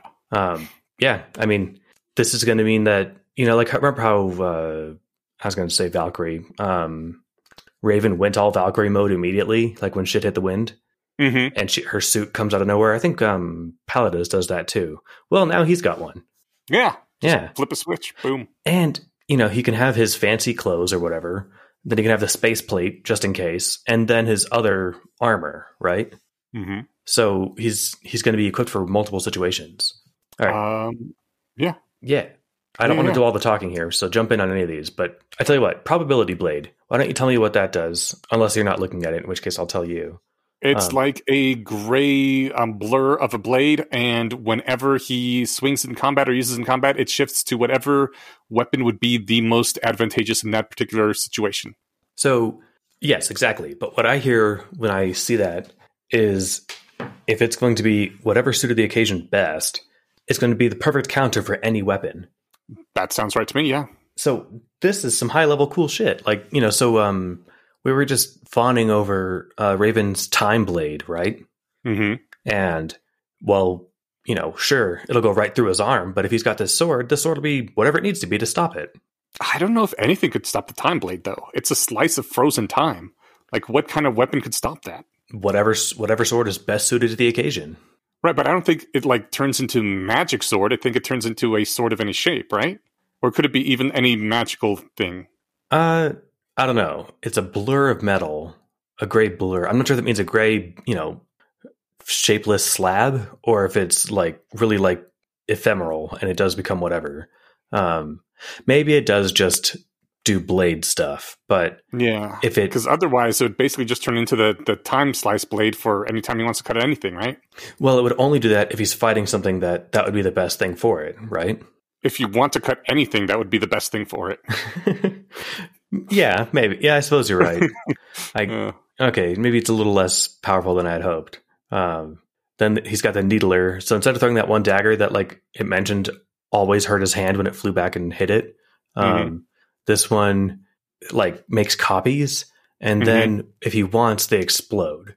yes, when he twisted the, the the handle. Did you catch the reference? The name reference? Needler. Um, is that the needle gun from Halo? Yep. Nice. I haven't played Halo since the first one. I think I played through the second. I didn't finish the third. You know, I I think it's just because I'm not that good, but I hated how you can empty an entire clip into somebody and they're still okay.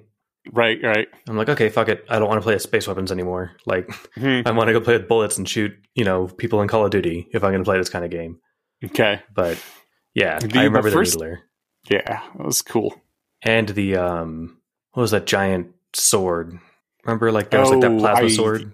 Uh huh. I don't remember what it was called. Maybe it was Plasma Sword. Well, in any case, that that's awesome. Maybe that's the probability blade too. Hmm. Um, oh, this is funny. The ring of upward bliss. Tapping the ring three times to teleport me a mile into the air, and that's it. That's it. Yeah. um, you know, without Hoping other stuff, parachute. you're fucked. But Mhm. um, it's funny. This is the first mention, and I hadn't even thought about it. The slow fall tattoo from when he fell out of the plane. Mhm. He's like, "Oh yeah, I need to get me some of those, and then I can actually use this thing." yeah. Um, pedant's pendant. When worn around the neck, it gave the ability to precisely recall rules, facts, pronunciation, and other miscellanea. In effect, it was a limited form of eidetic memory with a rather narrow focus. That's kind of cool. Yeah. Just if you wanted to ever be a grammar Nazi, that's grammar Nazi easy mode. Well, or like the best lawyer ever, right? Um, Mm, I think it would help in some situations. I, I, so Amaryllis takes this. I think it is best suited for her. You know, because if someone's going to Yeah. argue with like, no, I said this. Actually, no. If you look back at chapter nine, you know, section eight of our contract, you'll see that it says this, and she doesn't have to be looking at the thing to have it memorized, right? mm-hmm. So she's going to look like a badass. Um, and then we, I remember we talked about concordance when something back when we were learning about ward magic, but it's whatever pool of energy warders use, Yes. and this gives more of that. Um, and because. Because uh, Bethel is you know super what's the word? Not needy uh, demanding? Whatever. She's like I want that. And Grak's like or they kind of decide how about Grak gets to use it because he's you know the warder? Um, Mhm. you can use it when when he's in the house but what the hell are you going to do with it? Like get out of Mhm. here. You're not even you don't even make wards as far as we know. Um, yeah. and I, anyway she just wants the cool stuff. Grak gets it because she, she he deserves it so Although we know that she does make wards because that one time that uh, Raven came in the house, she was specifically like moving wards around so they had separate air supplies. Oh yeah. Okay, that's cool. But what? She's getting tired. Boo hoo. Um, you know, at the end of the day, she can shoot shoot them, or you know, whatever. Anyone who gives her any guff, she can just cut their heart out, right? So, mm-hmm. um, I don't think that's ward magic. That's just her doing other stuff. Yeah. So anyway, that's kind of fun. Um. Bethel got cool stuff. Solace got a new staff. Um, and I think that was about it. But I just I wanted to go through all that cool stuff. See, it only took a five minutes, but totally worth it. This Okay. is I, I wanted to bring it up because this is the stuff that like you know they've been at kind of like the similar power level for a while. I don't know how long, but he hasn't done Mhm. anything like novel and badass in a while. Like Mhm. maybe since the prison when they broke out Volater, right? I don't know, man. Like the stuff that he was doing in the uh, library fight was pretty freaking sweet. Yeah, but it, other than the ability to, you know, uh, save scum, like he wasn't doing anything new and awesome. Um, Well, he didn't have new toys, but like he was using all his abilities to like a level we've never seen before. and now he's got it- new toys. Well, yes, now he has new toys. Numbers went up, Yash. Let's let's just be happy about it. I, I'm sorry, I was not trying to bring us down. No, no, you weren't. You, you do point out that he hasn't exactly been stagnant, but um, this is a leap in the uh, you know intense direction of let's kick some ass. Yeah. And my my estimate that like he's not going to be Uther level in this book changed significantly because I didn't really know that there'd be this you know these kind of power jumps. Mm-hmm. You know, Uther, I, a I guess yeah was a higher level or whatever, sure, but part of his badassery was just from having all this cool stuff. So Yeah, you give enough cool stuff to Joon, and you know we're looking at Uther Junior here. That's right. Maybe even Uther Senior by the time he gets to the end. I wonder if Uther knew still or vibrational magic. We didn't really see him do much, but I mean, we haven't seen him much. So, No, All right. I know they mentioned some magics. I don't remember which though. yeah, he definitely could do some. Yeah. Um, but I wonder if oh wait, he actually founded the School of Sound and Silence or the Athenaeum. Yes, but that doesn't necessarily mean he knew how to do the ma- magic. No, but it does tie us nicely into chapter one forty two, Sound and Silence. It does. So, So, they are going to this town that has the the Athenaeum of Sound Silence, which teaches the two magics, and uh, they decide just like fuck it, let's bring the whole base over. So uh, Bethel flies herself over there, um, and they buy a little plot of land and plop a building on it, which is Bethel. Uh, with this comment, it was wildly, flagrantly illegal to simply erect a building on a plot of land in the middle of a city. Even if you happen to own that land, need permits, inspections, more inspections, more permits, and the gentle caress of a dozen bureaucratic tentacles. we at last are seeing the true horrors of Aerb. The, the the bureaucracy is what slows down and destroys everything and quality of life. And maybe they could have fixed all their problems by now if it wasn't for all the fucking paperwork and permits that they had to do to do anything. I think David would have would have approved of both this chapter and the last two minutes of this podcast. yeah, I mean, you know, the hells are one thing, but the zoning laws on Aerb are the real hell. Am I right? Dude, I replaced my own sliding glass door in my place. And then I was told afterwards, oh, you had to get approval from the HOA to change your own door first. And uh, since I didn't get approval, I had to pay $25 fine, which, you know what? I'd rather pay the $25 fine than have to do whatever bureaucratic bullshit they wanted me to do and wait ages and like wrangle with them and negotiate. So it was worth the fine, but also fuck you charging me $25 because I didn't bow and scrape before I changed my own damn door. That is pretty silly. Uh, Yeah. HOAs are nonsense. That said, you did sign the contract, so Did Uh, I read the contract? No, no. no, I did not. we of course everyone reads the terms and services agreements of their of the apps they download, right? Uh, right, right. Yeah, I mean Firstborn son and eternal soul, check. it. It's funny, you know, on the one hand, I kind of get it. I don't want my neighbor to be able to buy a plot of land next to my house and put up some, you know, tinderbox that's going to burn my house down, right? Mhm. It's like, I get the well intention behind it, but, you know, this isn't the Mind Killers or this isn't whatever. But I, you guys talked about that, um, that project in California that basically built like shipping container sized houses. And before people are allowed to live with them, live in them, they were told, no, you have to destroy these. People can't live in these yeah. because they're not up, they're not up to code. And you know, it, it does just seem like the obvious solution there. You know, unless again they're they're dangerous to the to the surrounding community, which it doesn't seem like they are. Then you get to sign a piece of paper that says, "Yes, I understand this doesn't have the proper ventilation that a structure this you know whatever ought to have." Right? Yeah. I am wait. Sorry, I, you I understand to- the risk. You have the worst homelessness problem in the nation, and someone is trying to fix this for you basically for free, and you're making them destroy the houses. Fuck off. Fuck off, indeed. But let's get back into Aerb, which is more fun than the real world. Uh, where Amaryllis gets all pissy because he called the it's Joon called the Athenaeum a college, and Joon says he was making a joke, and Amaryllis tells him to make better jokes. and I remember her being really touchy about this before too, and I still have no idea why. What the deal is with this? Maybe it's because colleges are worthless and Athenaeums aren't. That's, that could be, yeah. Maybe that's like calling something you uh, the calling Harvard the local diploma mill. Right. You know, if yeah, I mean, at the very least, you know, if you are like a Harvard grad or something, and you're like, oh, so you went to school, and it's like, I went to Harvard. You know, Mhm. maybe maybe it's that snooty about it, but maybe it's also just like, no, this isn't just college. This isn't Athenaeum. God damn it! you are going to learn stuff here, and it's going to be hard and useful. Um, Mhm. Or who knows? Maybe there's maybe maybe you know, college is the next Z word. Um, Yeah. but there's there's another couple beats on this. Uh, I, th- I can't remember if this was the same bit where. No, this is all before they go into the college. So yeah, it's when they come out that there's this other stuff going on. Um, but oh yeah, because Bethel was all stoked on the idea of the stand stand her ground law that she gets. Um, that Amaryllis built into the contract of the country that they're building. Yeah. Uh, it's a very lenient stand your ground law, which means that Bethel gets to kill anyone who comes inside her. Um, Mhm. phrasing and uh, that's funny because Joon would be so dead.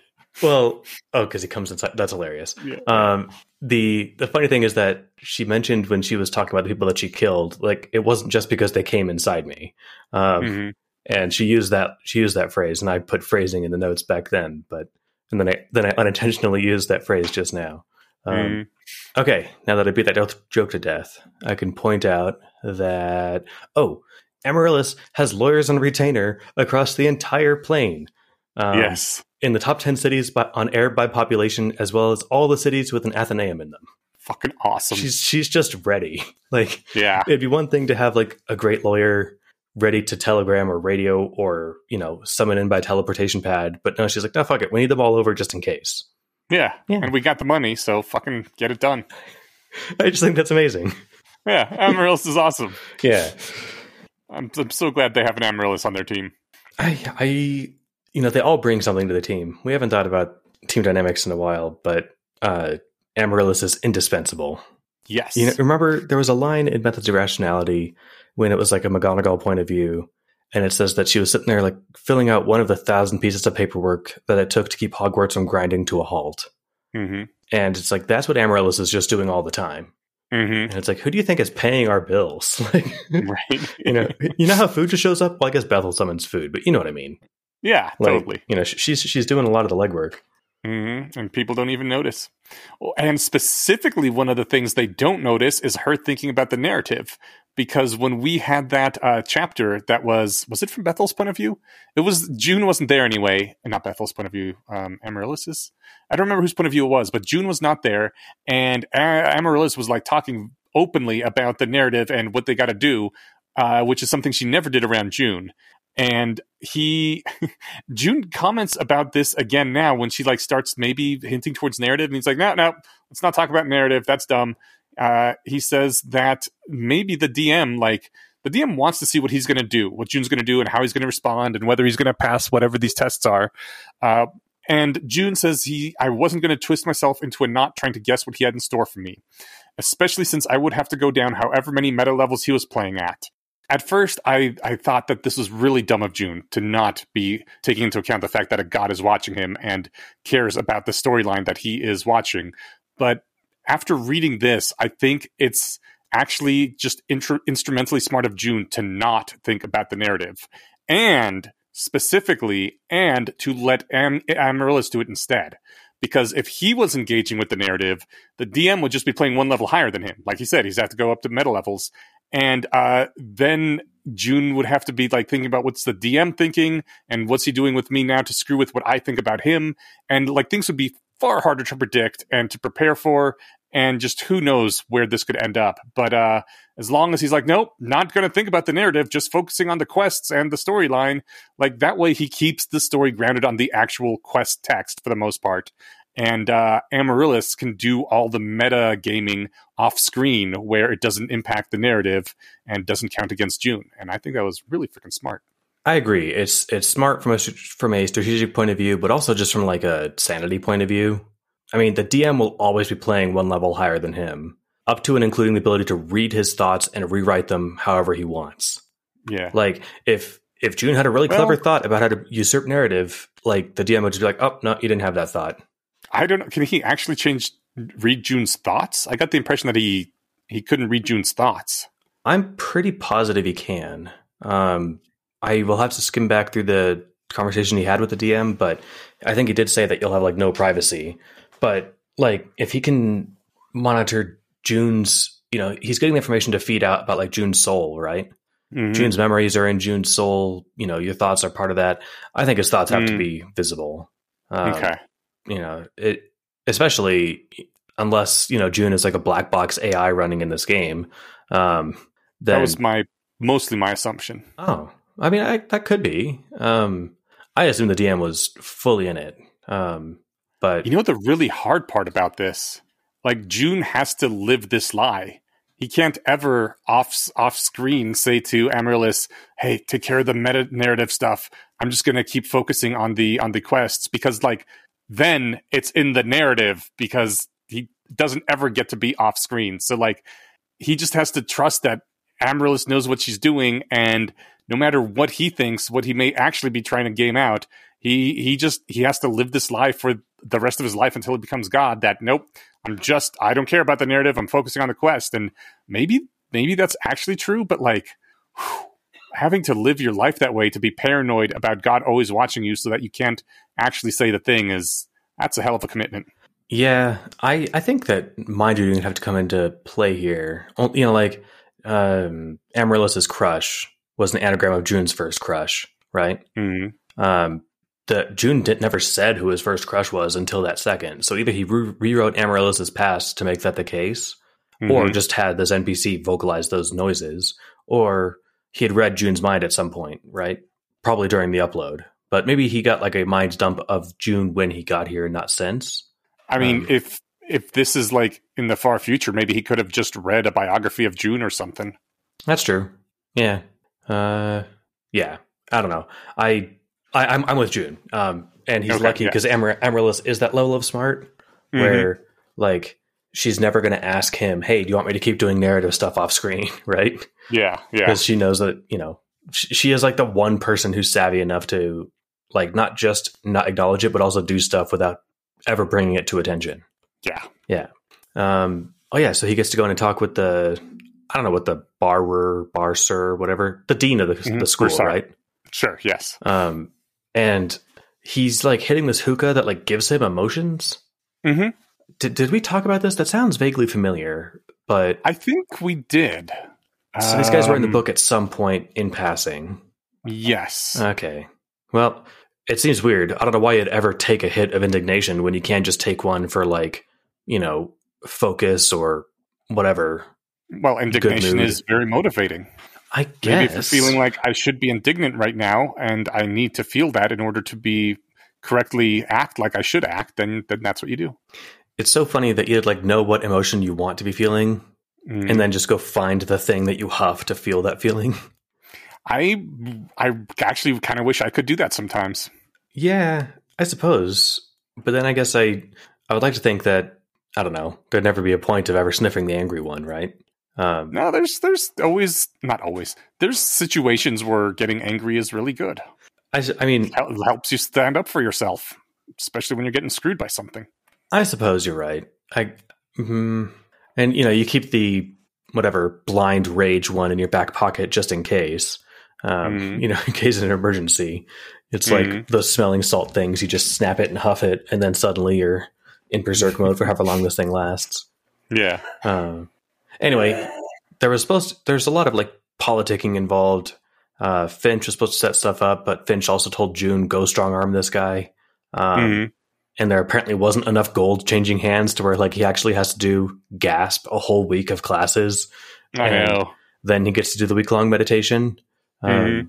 which just makes this you know this thing that would ordinarily take somebody ten years take two weeks instead of one, and they're all kind of put Yeah. out about it. It's two and a half weeks because classes don't even start for three days. Oh God, yeah. Yeah. And what's great is that the second, oh, we're not quite there yet, but the second they say we've got three days where nothing's going on, then of course something happens. So, Yes. But we'll get there in just a second. yes. Uh, he does. Uh, he does. He is surprised uh, by how little paperwork there is, and then he's like, "Huh? You know what? I guess they don't have laser printers uh, or or Xerox machines, so it kind of makes sense since every single thing has to be either done with like spirit duplicators or written out by hand or something." And I was like, "God damn it! That's right. The real world and its stupid proliferation of making it easy to make everything really tedious is really screwing us in in ways." like we, we made the Eula joke earlier, right? No one reads that because it's fucking crazy long bullshit. Doesn't doesn't matter. How many people that have bought a house this century have actually read the full contract for what, what is probably the largest purchase of their life? Because I'm betting it's less than one percent. Yeah, you're probably right. Yeah, I, I've never read one of those. It's just one of those things where, like, yeah, this is why I pay a realtor. I trust that they, either they looked over it or, or if you know there's something fucked up in the contract, then the court is going to be like, that's stupid. It shouldn't be in the contract. It's thrown out now. You know? Yeah. I mean, I think, you know, like, so I haven't read the full whatever book, but it does come with like everything that you sign next to has like a nice succinct explanation of what it is that you're signing. And Which my- you have to trust. Well, I I, I was going to say it is my understanding that those have to be representative of like what's actually in the text that you're agreeing to. Mm. And like, granted, it doesn't contain everything that's in the text because you're reading the short version, but it's like this part says that you agree that you have to pay your mortgage or we get to start trying to take your house, right? Like, yeah.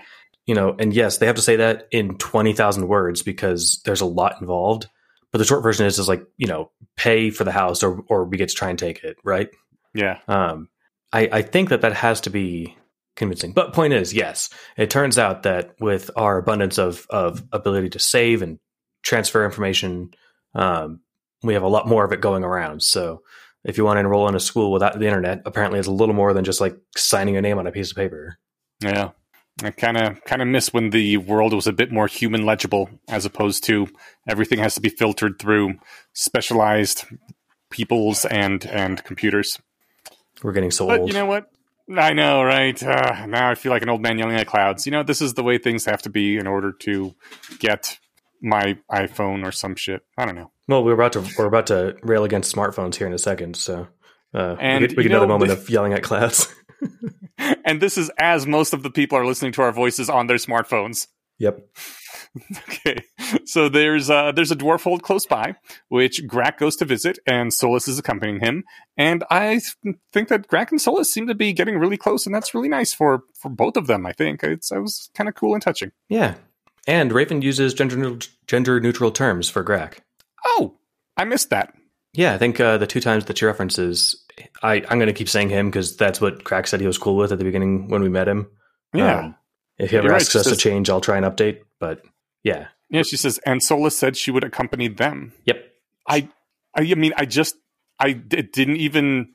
I think I must have registered the them and just assumed that there was like multiple people going or something. It, it, it, it wasn't until you pointed this out that I was like, oh, that was supposed to be a singular them. I believe so. Yeah, yeah, I think you're right. But cool. I guess just blindness on my part.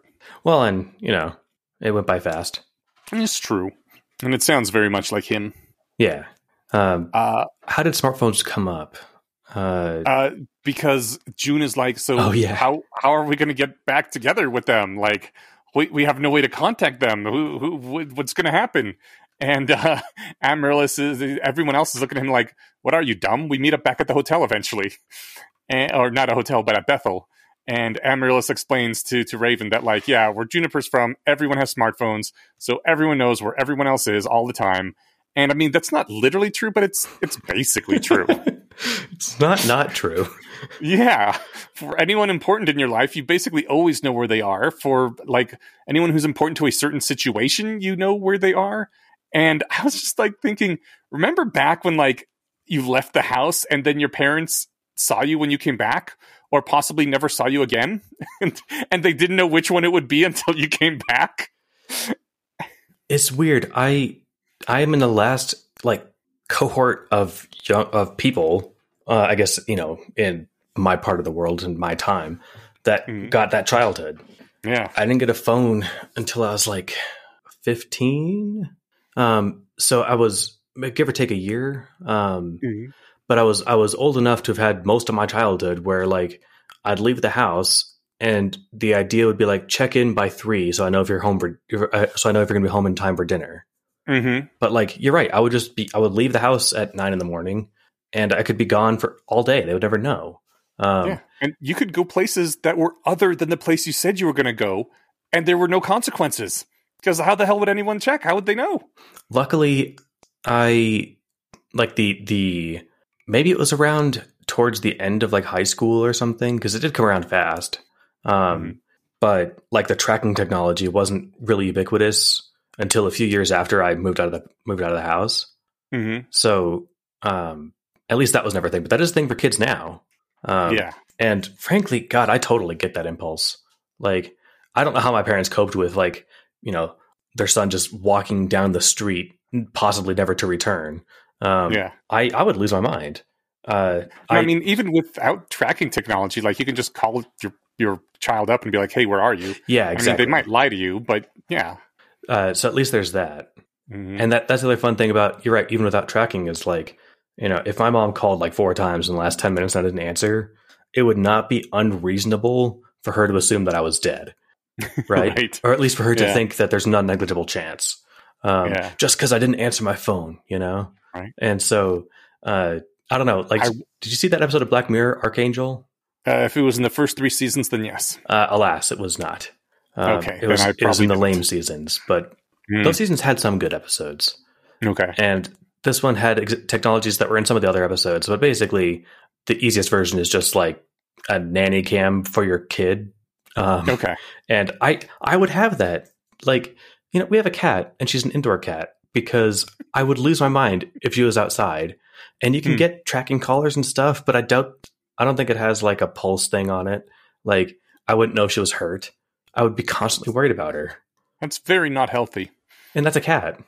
I yeah. So yeah. So no kids for me. I mean, I I would. I think I'd lose my shit. Mm-hmm. I'm sure that you know I would reason my way out of it. Like, look, almost no kids die because there are a lot more people now than there used to be. Um, you know. I remember one time I wanted to go to downtown Denver for a thing. I think I was like 14, maybe 15. And my parents were like, no, you can't go. And I was like, Argh. and then the next day I left the house and I just went. I got on my bike. I drove to the bus stop. I took the bus down. I was like downtown all day. I was like, ah, this is great.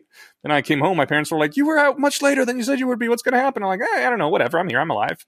And, and, and then not much came of it because I wanted to go and I went. That'd be just like the funniest thing. Like you're getting scolded for like breaking the rules or whatever as a kid and be like, hey, mom, dad, just take a second. Can't we just sit back and appreciate that I wasn't killed today? Like, I mean, I didn't use those words, but it wasn't really a big deal to me. And it ended up not being that big a deal to them. They were just kind of upset for one evening. Yeah. What's funny is I don't think that would ever diffuse an argument with a parent. They'd be like, "You're going to wish you dead. were dead after you're after you're grounded." Oh, I don't know. Right? Yeah. It's hard for me to differentiate like actual parenting from TV parenting. Mm-hmm. So.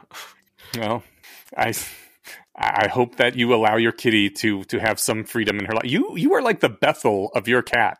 No, she can do whatever your she wants. Probably can't get an erection without you taking note. Well, luckily she doesn't get them, but uh, no, I mean, you know, she can do she can do whatever she wants all the time in the house. It's you know, again, it's yeah, just Joon can do whatever he wants inside Bethel too. It's just that Bethel always knows. I don't know where I don't know where she is right now. She's somewhere in the mm. house, safe. That's all that I care about. Ah, okay, all right. cool. All right. Well, so um, Raven comments on all this um, stuff being told about Joon, where Joon is like, "Are you giving exposition on me?" And Raven says, "Exposition was always my role in our group." And uh, yeah, we would come to a new place. She'd read all the books as quickly as she could, and then tell uh, and then tell Uther all about him. And that is just like the handiest thing ever. Like this is why you always, not always, but this is why often in uh, secondary world fantasies or sci-fi or something, you have a person who's like new to the area, so they can always ask all the other people, "Hey, what's going on here? What's this? Uh, what what is this? Uh, not, platform nine and three quarters? How do I get there? Because that allows other characters to explain things to uh, this character, which by proxy allows the reader to read these things which they don't know about. And uh, yeah, like having someone like that, that's their job whenever they go to a new place is just to find out all about it and dump exposition on Uther. Like very handy for storytelling. I if if we didn't already know that Vervain was the DMPC, I would suspect her as the DMPC just because of how convenient it is. Yeah, but I mean, she has to put in the legwork. You know, uh, Vervain could get away with it. He's like, "Oh, I'm 200 years old. I've been here before. That's how I knew that." Yeah. Right. Right. He gets to wise old wizard his way into all of his knowledge. Um, it, you you point out really nicely with, when you mentioned like the idea of having somebody who hasn't been here for storytelling. That's part of what made so much of the um, like introductory dialogue in Skyrim so unnatural. Um, Mm. you know, you walk into a town, was it as you know Bob stuff? basically, and then also just people coming up to you and just like talking at you for stuff that it's like I, you've you know I'm a stranger who's wandered into town and you're giving me all this shit. Like Mhm. this is so un, you know don't get me wrong the game did a lot of stuff that was right and fun but it was just weird how uh yeah you'd walk into a town and every time basically every time you got into a new town something like that would happen Okay. and so, sometimes you're just like witnessing something else happening over there and that's kind of fun I um, can just see people standing at their windows every day, looking on the street, being like, "Is there a stranger? There?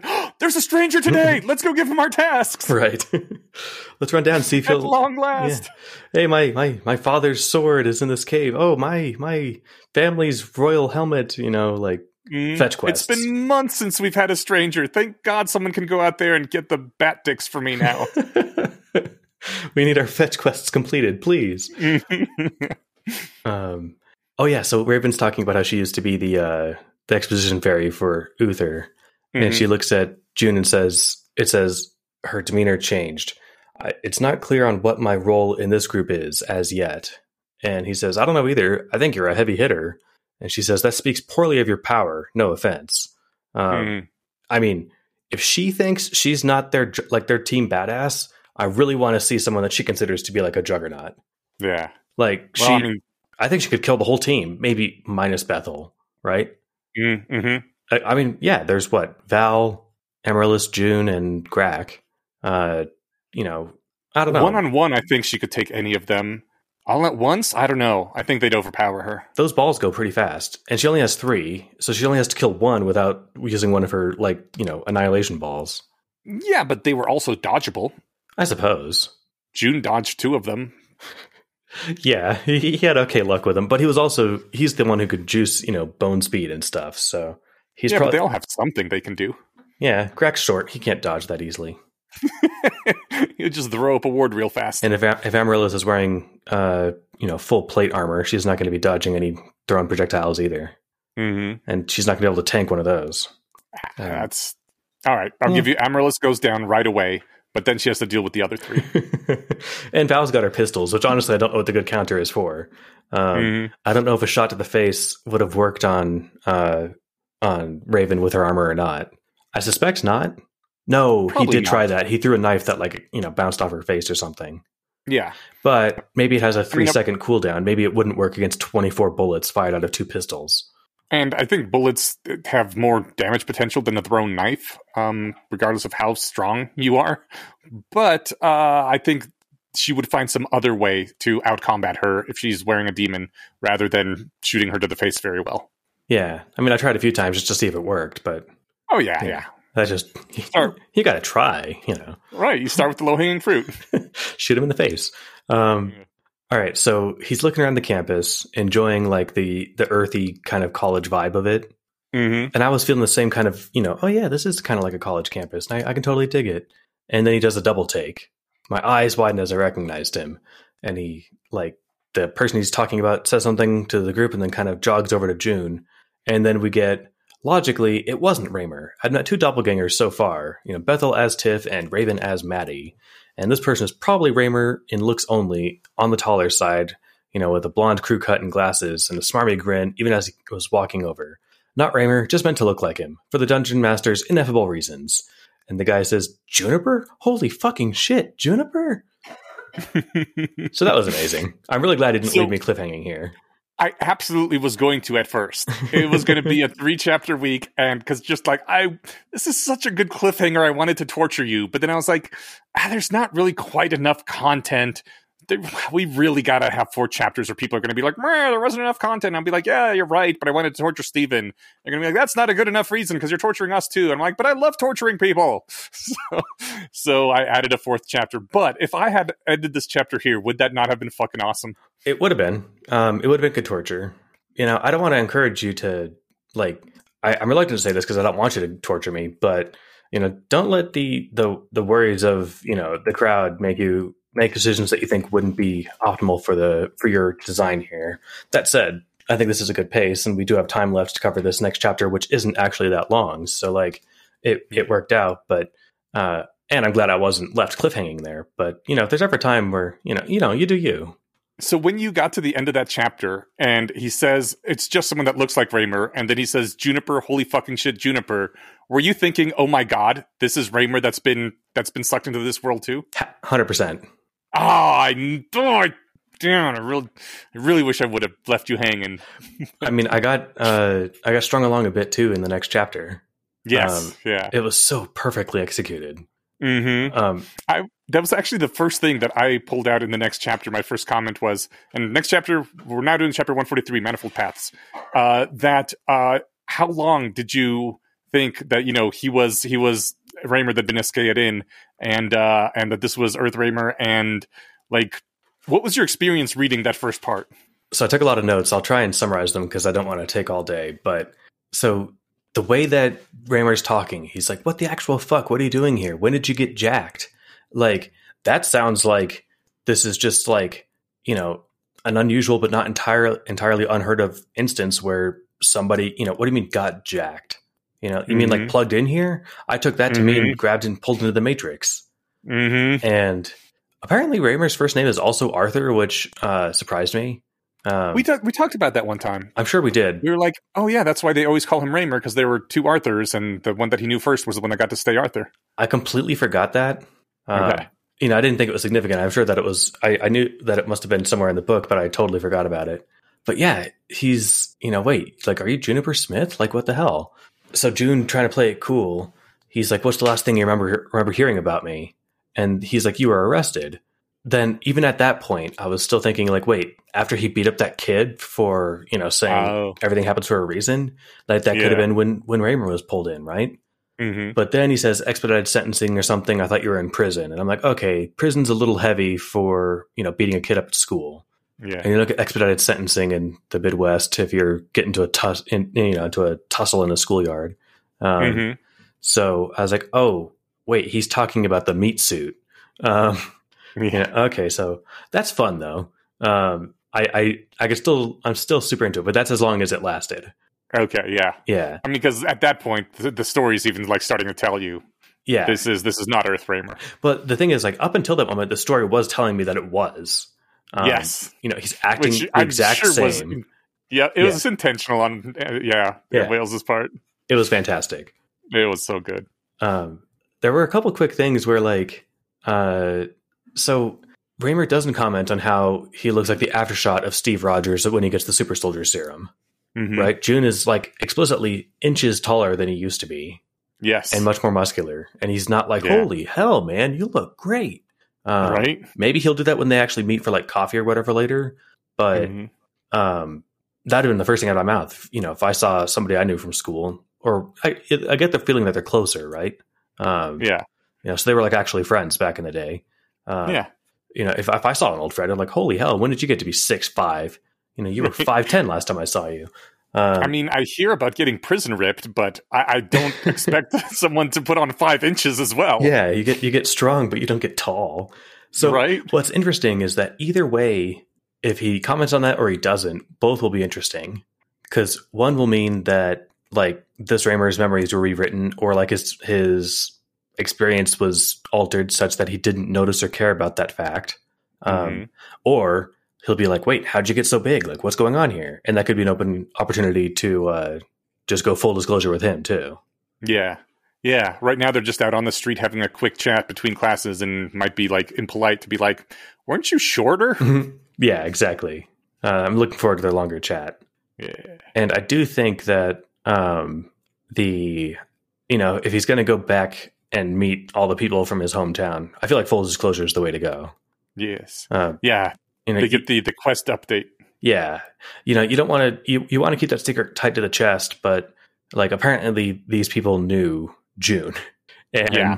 uh, And how long can he pretend to be that person whose memories he doesn't have at all? well, you could just run away and never talk to them, which is one opportunity, you know, one option. But if you're, I feel like they might deserve some closure. Yeah. you know, and you can give, I guess, half disclosure. Be like, hey, yeah, when I was in the plane, I got dream skewered. Funny enough, the person, you know, that I'm skewered, or wait, the the the me now was also named Juniper Smith. I knew a guy named Reimer on Earth, this place I'm Mhm. where I'm deluded to think I came from, um, which is no doubt, you know, is obviously because I knew you guys. Um, Yeah.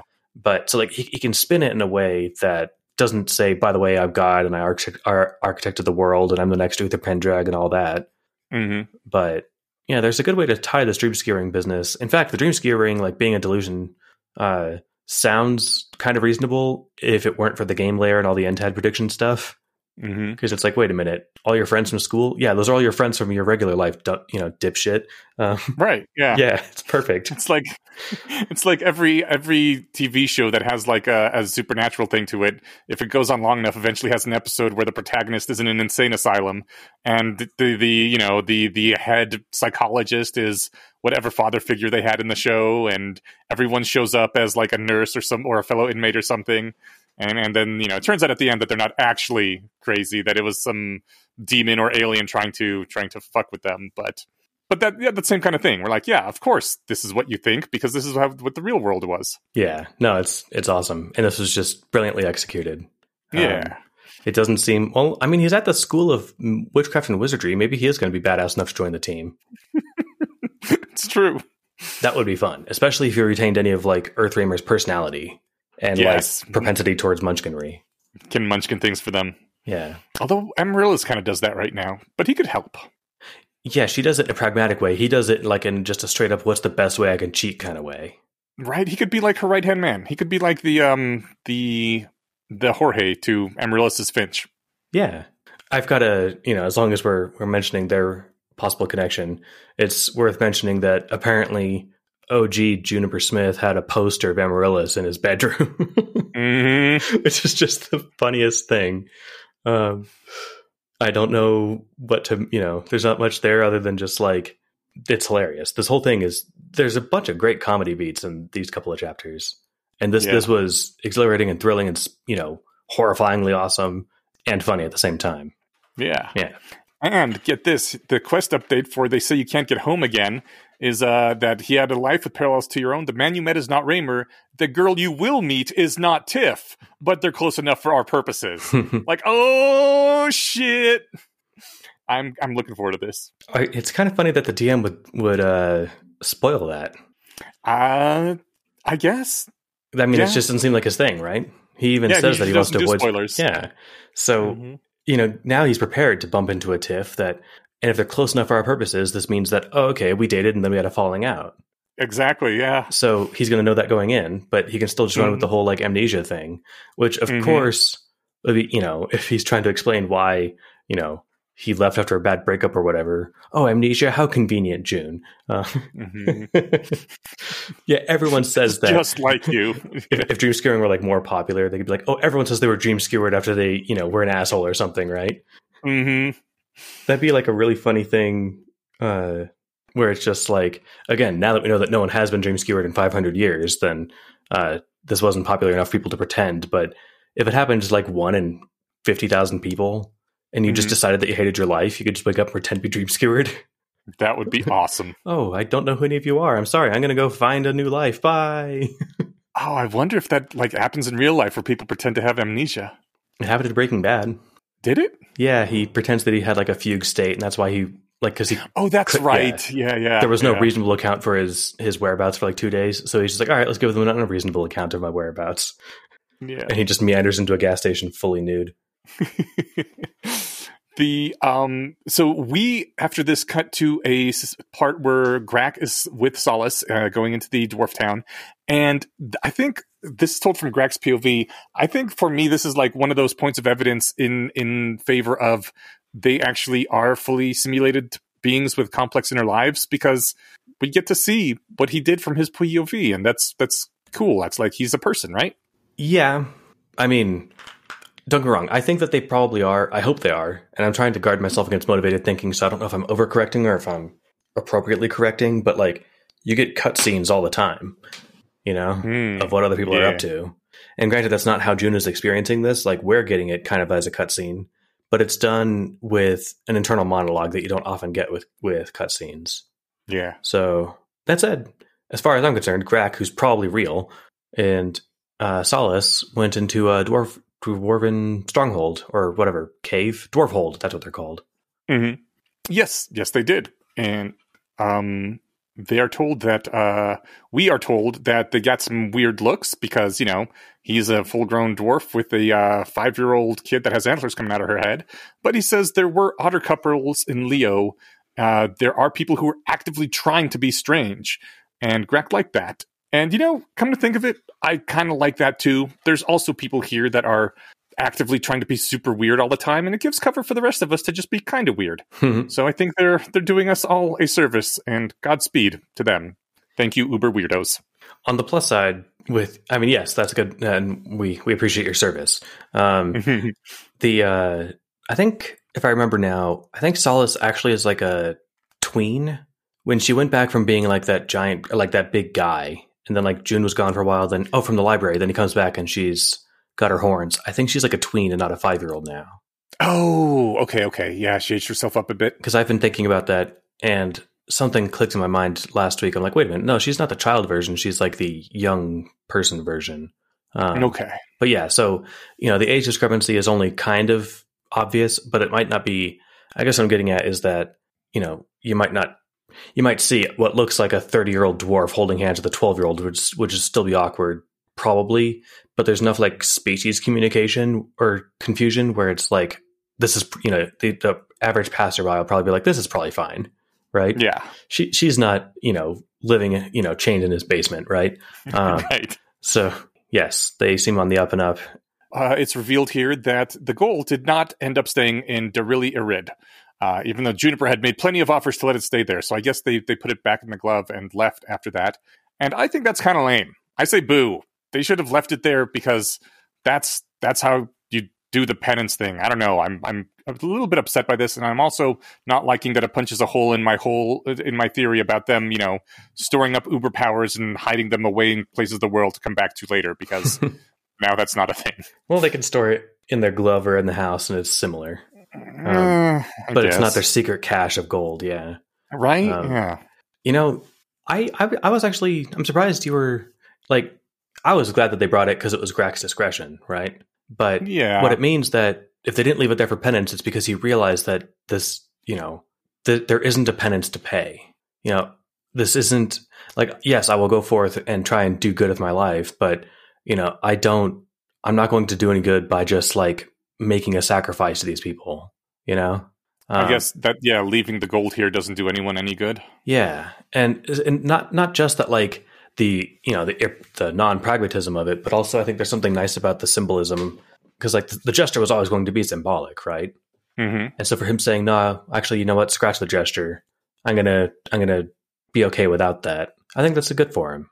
I guess maybe he'll be more motivated to actually do good in the world, knowing that there isn't the gold down there, relieving that that you know, acting like a, a, a salve on his conscience.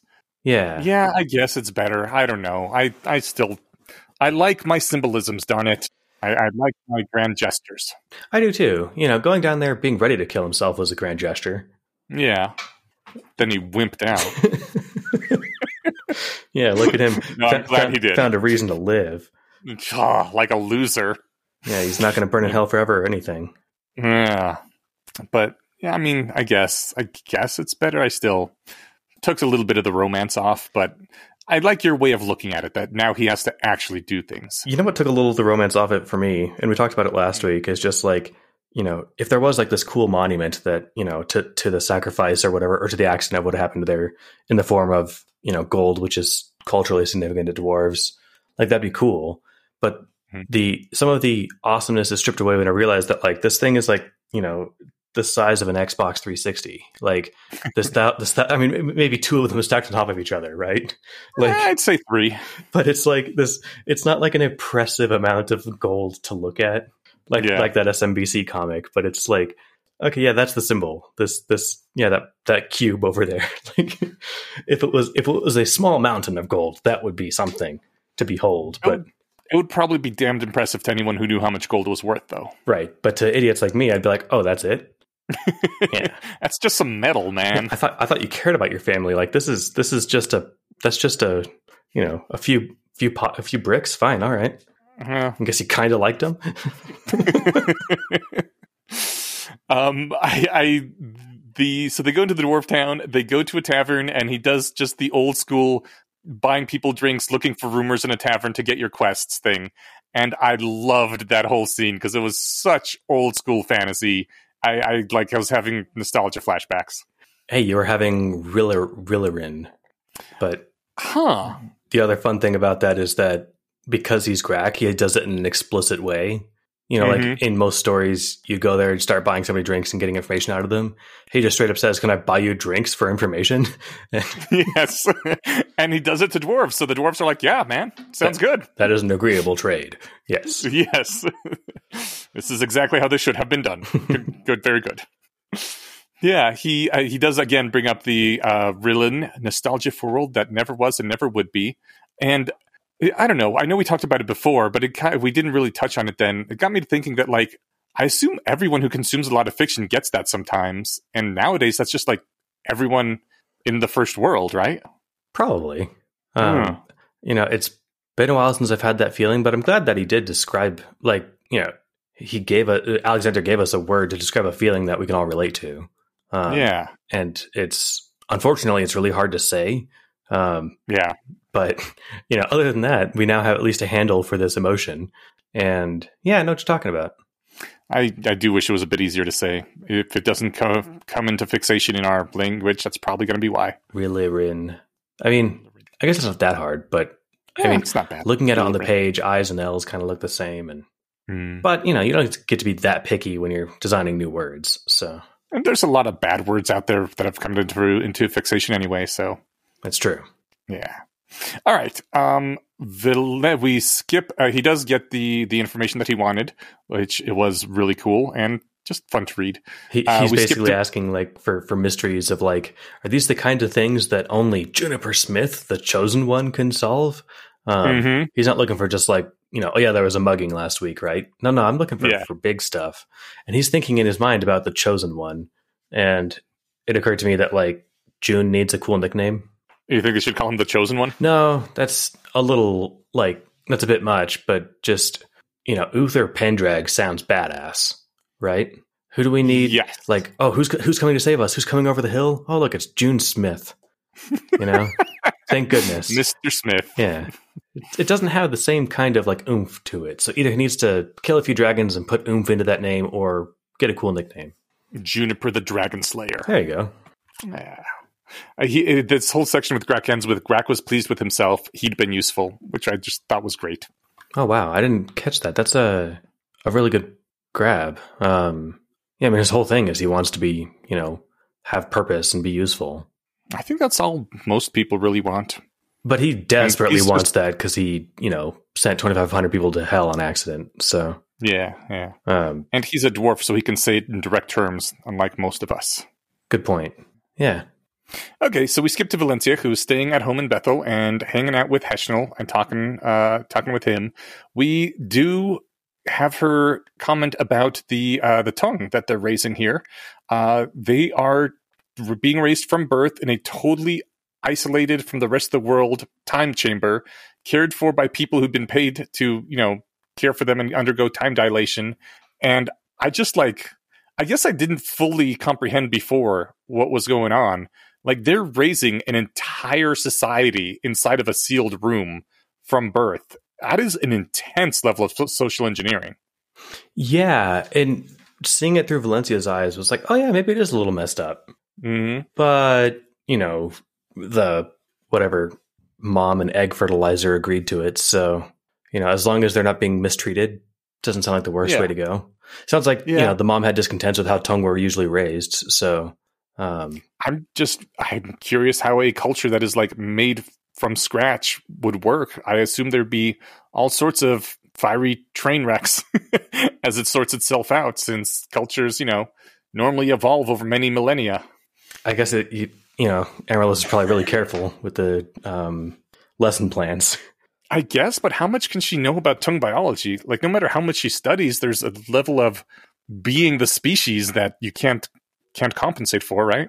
Uh, yeah, I suppose so. Maybe it's just you know Bethel's really good at hitting kids who do aren't doing it right, and she probably is just stoked with opportunities. So I'm just looking forward to like the the internal communist revolution that we get, where 500,000 commies come boiling out of the time chamber to overthrow Bethel, or or something equally crazy, you know? that would be interesting. I Yeah, she might have a hard time killing that many. I'm not sure what like you know she can cut stuff or whatever, but can, how fast can she cut stuff? yeah. Yeah. Hmm. I can be like, down with the overlords. We are tired of being in your time prison. Oh wait, she's got the any blade in her. She could just flatten them all. Mm, Maybe that's true. Maybe they'll have come up with something Maybe. over their many decades in the time chamber. But they'd have had to learn about like their house, which unless they're given a book on like here's all of your house's weaknesses, then Yeah. they're gonna have to do it with science. In which case, then she, you know, which means just trying stuff, and she would notice that pretty fast. I mean, all they need is one Harry James Potter Evans Verres level tongue in there to to munchkin and science his way into into freedom for his peoples. Yeah, that's true. But Beth will overhear all of it and read all their No, notes she and read all their dreams and That's yeah. Well, assuming she can see into the time chamber, which I think she still denies, but we still think she can, oh, right? that's right. Uh, it's at least worth assuming that she can. I forgot that they're all in the time chamber all the time. Yeah, yeah, that's interesting. That would be if this all ends in a huge revolt. That would be awesome. it would. Yeah. Uh, but we are going forward um, with Valencia and Heshnel. They're talking. Heshnel says that, uh, well, not says, but uh, Valencia observes that, like other soul mages, he had altered himself slowly and carefully in order to become better at the tasks he laid for himself. More driven, more focused, more cutthroat. Uh, so it sounds like he mollicked himself into becoming, you know, a, a better better tool for achieving his goals and i think that's pretty awesome and i kind of wish i could do that too I, I mean, you know, we we when when we speak of Moloch, we don't talk about how awesome he is, right? You don't, maybe. and you look at this and you're like, man, he mollicked himself. Isn't that tight? I wish I could do that. That like, is tight, I and wish- I do wish. I wish I could be the savage cutthroat that could, you know, wouldn't have all these hangups about doing exactly what I needed to do all the time. Um, well, I mean, I don't know about the cutthroat part, but the other two are really cool, and it's not like he went full, you know, full Age of Em in, on himself. He just he just made himself better in some ways, and I think that'd be great. I would want to do that. Uh, Fallatehr basically went Age of Em on, on himself. Um, Uh, yeah, he had his 20 kind of duplicates. Um, That's true. I mean, he got it as probably as close as you can get. Um, Mm, I, I think you know it's funny. You know, I, I don't know exactly what kinds of alterations he made. Um, you know, if I could make myself more driven and focused, yeah, totally. yeah, But I I just liked the juxtaposition between. First of all, I love how you verbed Moloch, and you know, usually if we say that, we don't talk about it like it's a good thing. But I thought that was funny. we usually don't. Yes. But you know, it's extenuating circumstances. Yeah. But she, she's asking him about Fallatehr, and then I think that's when she reaches in and grabs a devil. Um, yes. Yeah. Oh, yeah. Uh, what's his his reply at first? He's like, "Oh yeah, I don't know who he became in prison. The things that Juniper says, I have to admit, disturbing." Uh, and it's like, "Oh, okay, yeah. Thanks for conceding that, dude. Like, you know, I'm sure he was just this paragon of virtue when you knew him." Uh, Dude, I loved when Valencia, but just before she grabs the demon, she's the devil. She's like, am I doing small talk bad? Oh, I love that. yeah. because she comes in and she's like, "Yeah, hey, how you know, like I like the flowers, you know," and and parenthetically, it's like this is you know this was me doing small talk, and then he goes on like this long tirade about like I don't know flower magic and how hard things have been or whatever, and Valencia thinks like. I don't know which one of us is being bad at small talk. And I'm like, I'm pretty sure it's him. yes. but she doesn't know, and it's adorable. yeah. And uh, once she does have the devil in her, she like just by talking to him for a little while realizes that uh, he and Solace could be set at each other's throats with a single sentence if need be. Uh, and like she considers, it almost sounds like she's considering doing it, or at least knowing that she has that that weapon up her sleeve if she needs it. Which was just kind of like the the drastic change that happens as soon as she takes in a devil is cool. Yeah, and it's the same thing that is just me like gets me thinking like, bitch, you you you're supposed to lay off that because so you don't have thoughts like this. You know, we don't need you to be having this kind of knowledge. Um, but she so like at that when when I saw that, I was like, oh great, she's still on the you know the the fast train straight to hell, but uh, Mhm. she does like basically fully assuage me by the end of this chapter that she's on the up and up. So She does, yes. I, I, this was this was really cool. She says she felt the itch to change him, to craft him into a better version of himself. It would take time and careful speech, especially if she didn't want to reveal the devils she was using, but she thought she could probably do it. And then she says, "I have some books," and releases the devil instead. And that was just really cool to see her resist the temptation of doing that like that. Just she she she took the right path, and that's I don't know, it's less exciting, but also like you want to cheer for her and be happy, right?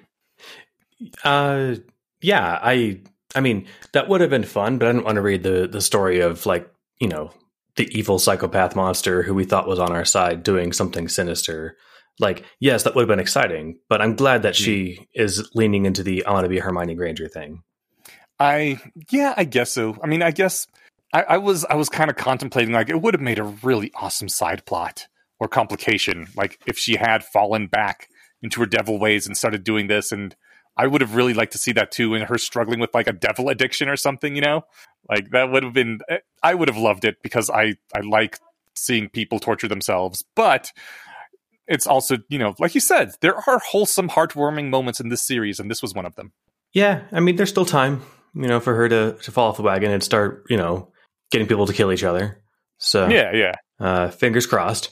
Uh, but yeah, I the the thrust of their conversation was like, um, you know, by the way, Fallatehr sucked. You know, he was a bad, or no, that's basically Valencia.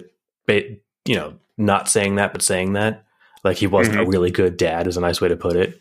Um, hmm and there was a nice heavy line where um, I think that I can't remember the exact phrasing because I didn't pull it out, but it was like, um, you know, he made me, and uh, Heshnel says something like, "Oh yeah, you know, it's."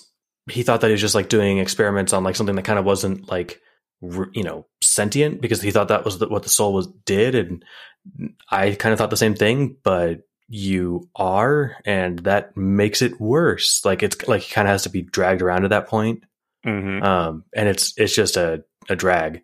Um, Yeah.